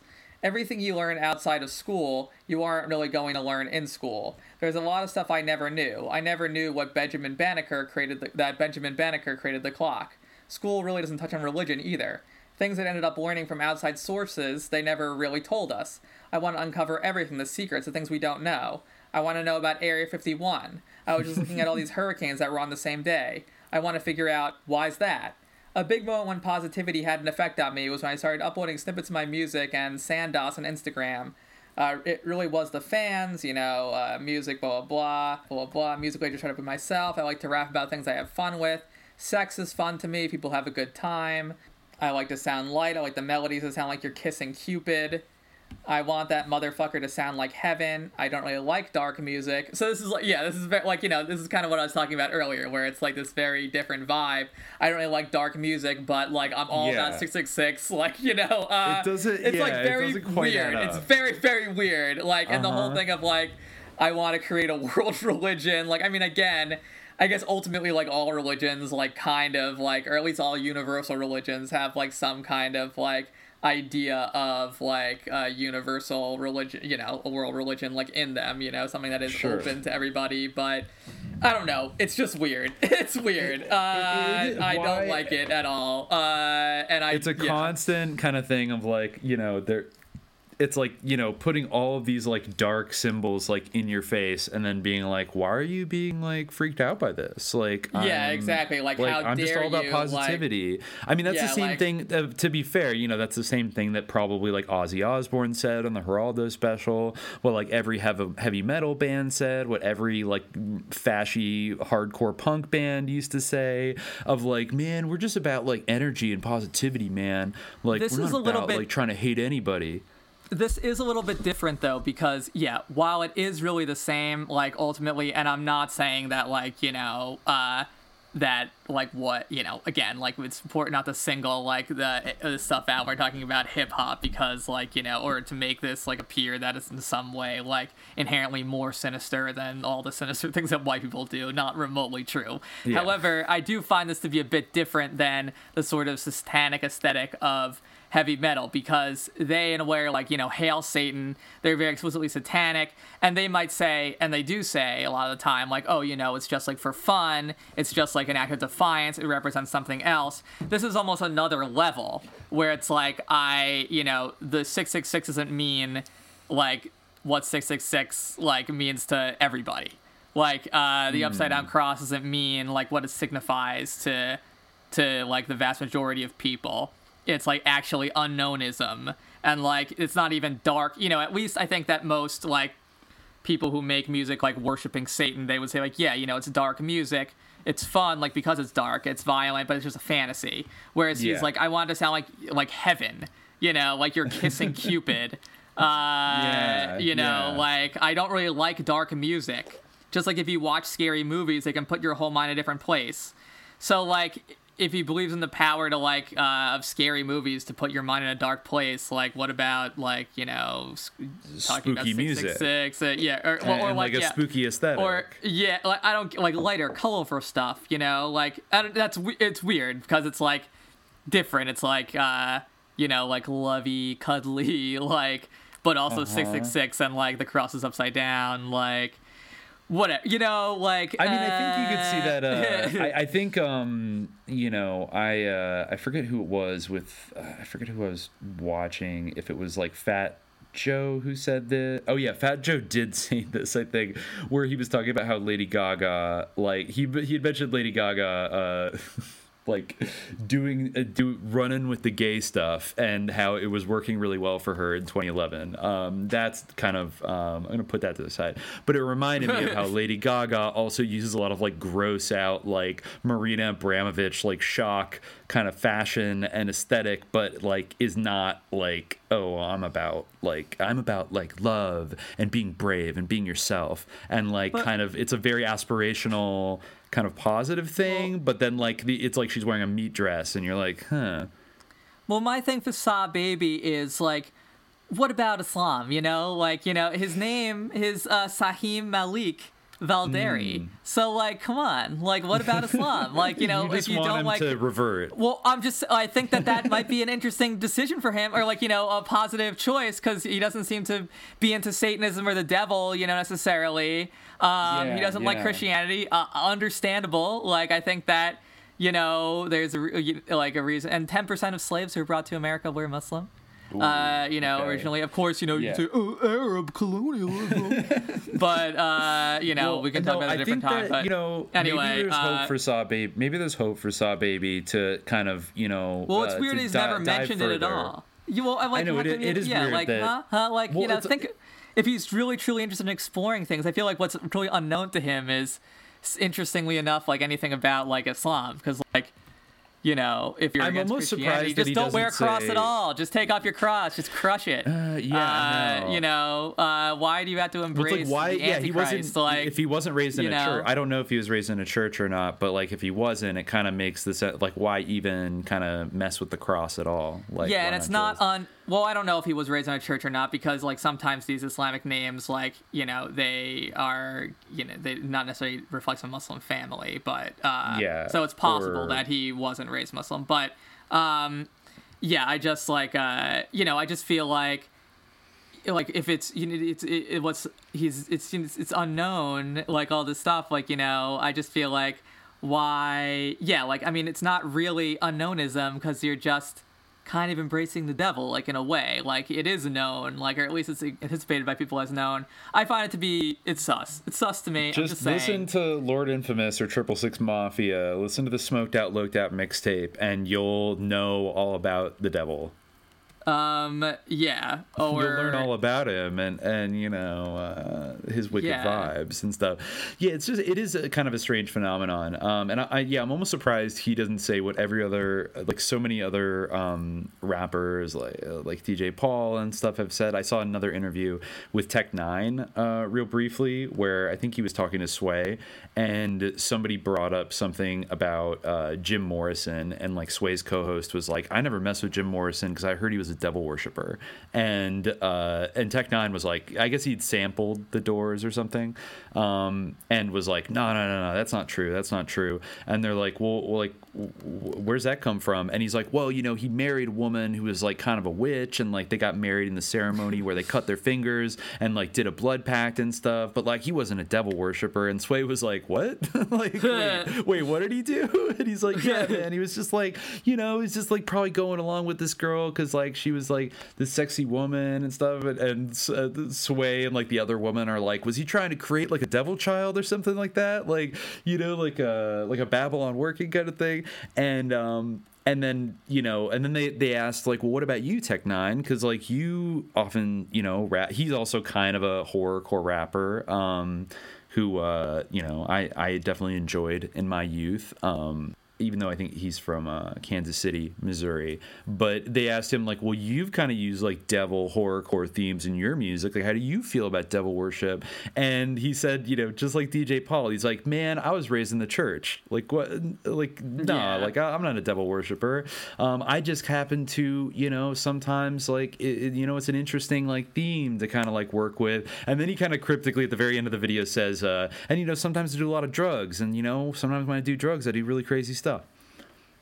And then just kind of like that was the end of the Uh, video. yeah. So it was kind of like, oh, well, like when he's on drugs, he experiments with like devil worship, but he's like not really a Satanist. I don't know. I feel like maybe with a lot of this stuff is, um, and maybe this is like the nature of like repping the devil, is that I think a lot of people, you know, you kept mentioning like how what people really feel in their hearts, and I do feel that like maybe uh, I don't know, maybe some of these people had like a deeper like kind of dark fascination with like devil stuff but i feel like maybe some of these people really do feel like you know like the devil is the master of like deception and like deceit Yeah. you know like he tricks you into that's his main game is like you know or even just as a uh, as a sort of um you know a concept or whatever. Like he is the great deceiver. And so like he will get people like wearing 666 who like don't think that's what it represents. And they think it represents actually like rebelling against like the corruption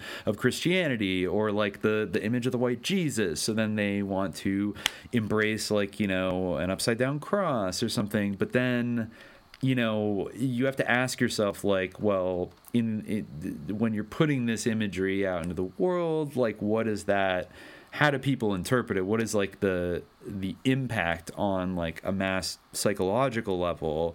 And it's uh I, I would venture to say that like while again like we don't want to gang up on like one genre of music when um there are so many so many predominantly white genres of music that have done Yeah. this like just as much if not more uh well, kind I of think yeah. I think excessively What's interesting about this one is, for one, like the sort of spoopy conspiracy theories around the sigils, and like you know, I think that the Memphis like horrorcore music is good personally. like I like. I do uh, too. the- I even do though too. like.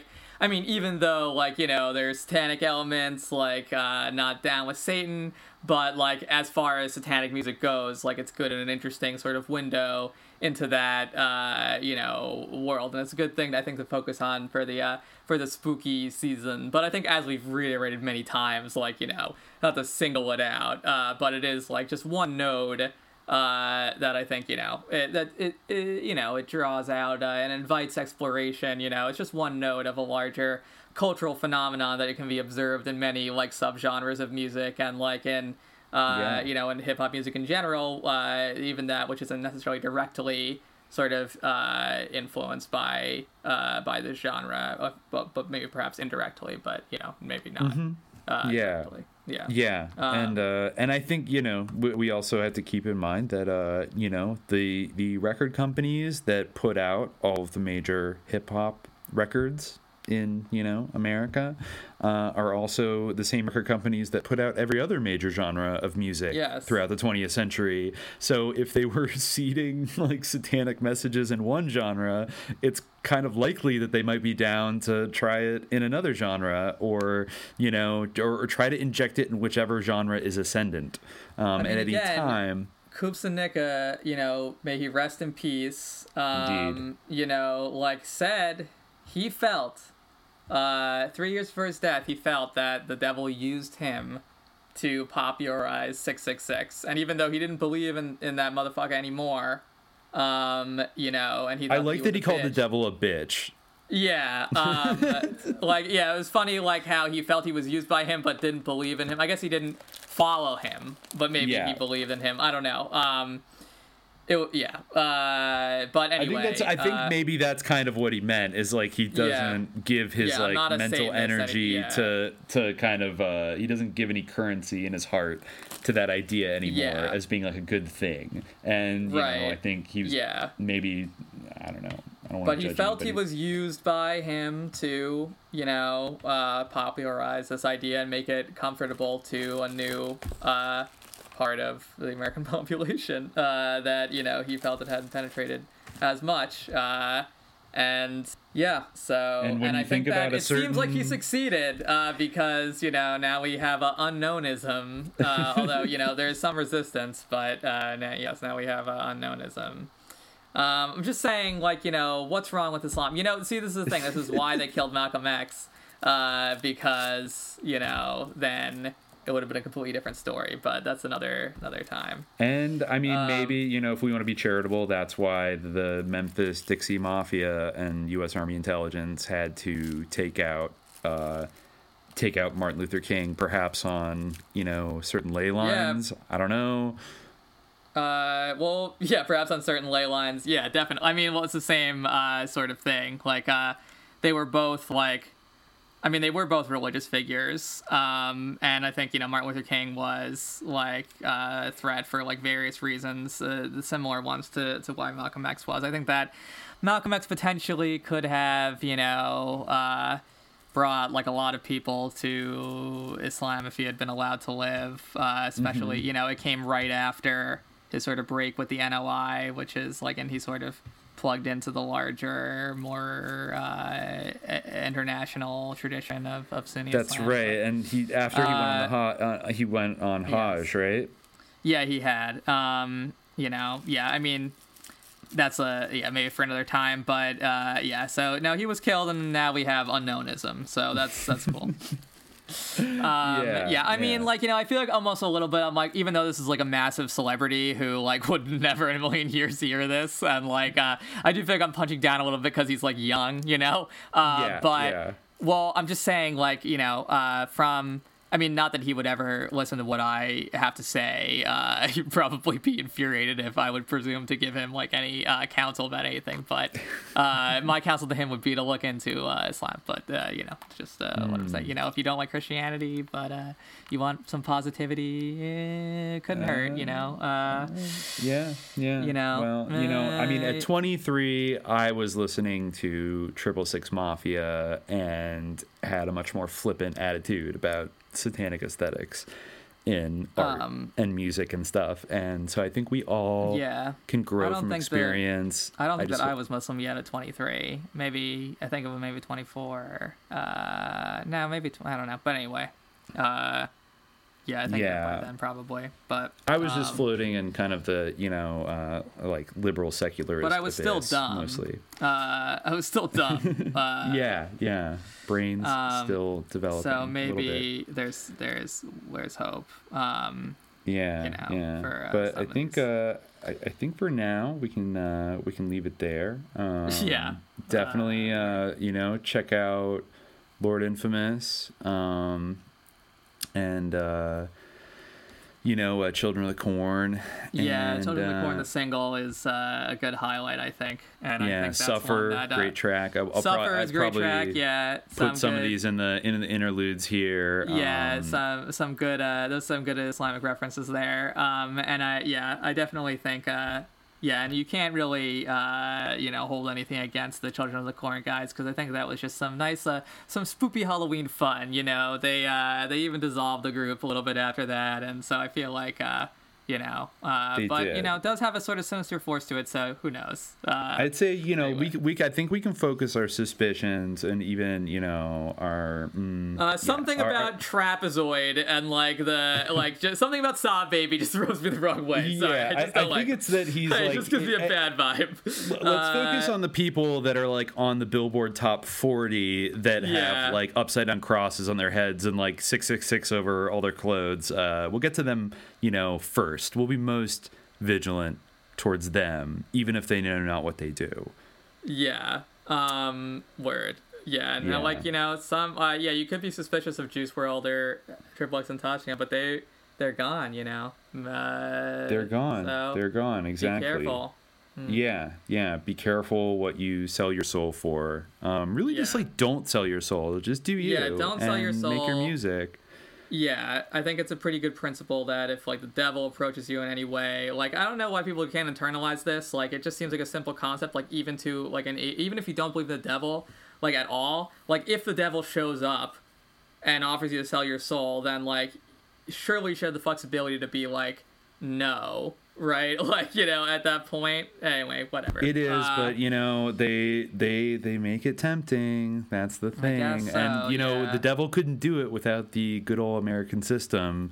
You Yeah, know, well, dangling said that, riches uh, and power and fame. Well, they say that the greatest trick the devil ever played was, uh, you know, becoming unknown, convincing people he didn't exist. to be, you know, yeah, hi- hiding himself behind. convincing uh, people that he was unknown. Yeah, exactly. Didn't exist because Uh, you can't know yeah. something that doesn't exist. yeah, exactly. When if the devil was unknown, that's his greatest powers. Unknown. Yeah. So Yes. if uh, if you're traveling down an old country road or the Mississippi River, dear listeners, and you happen to see a devil, um, just keep driving.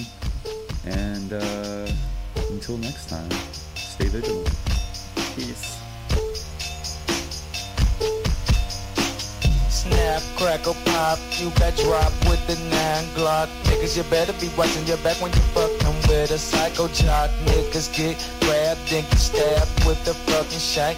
You better think when you're fucking with niggas that it's hot as a tank. Bring it on, nigga. I got these bolos for your monkey ass. Slit your throat, look at your choke. Then I just kick back and laugh. Graveyard, gangsta, sinisters is running this shit.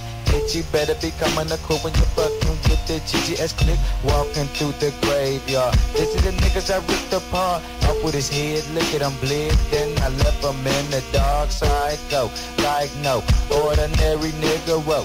Crazy ass nigga from the streets of Chicago. Kicking it with my folks, getting fucked up is my daily routine. Yo, I'm kinda cold, go grab that hoe and get the gasoline. Strike a match, three steps back, cause I am insane. Niggas laughing, I'm steady grabbing lame ass niggas that throwing the flames. Ain't nobody crazier than the W-A-N-T-S-T-A. I'm so psycho, that up, you won't even play. So don't try to scream this, cause can't nothing save ya. Went to the gangster bitch, aka Hellraiser.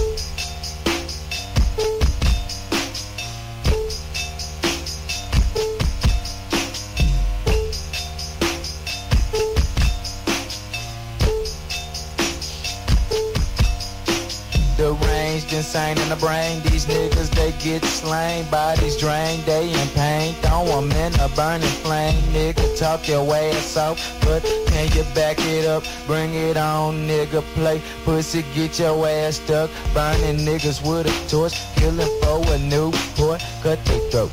Look at them choke. Nigga, this ain't no fucking joke. Racking and stacking dead bodies in the fucking basement, G. Packing no lacking, just jacking niggas who run up to me.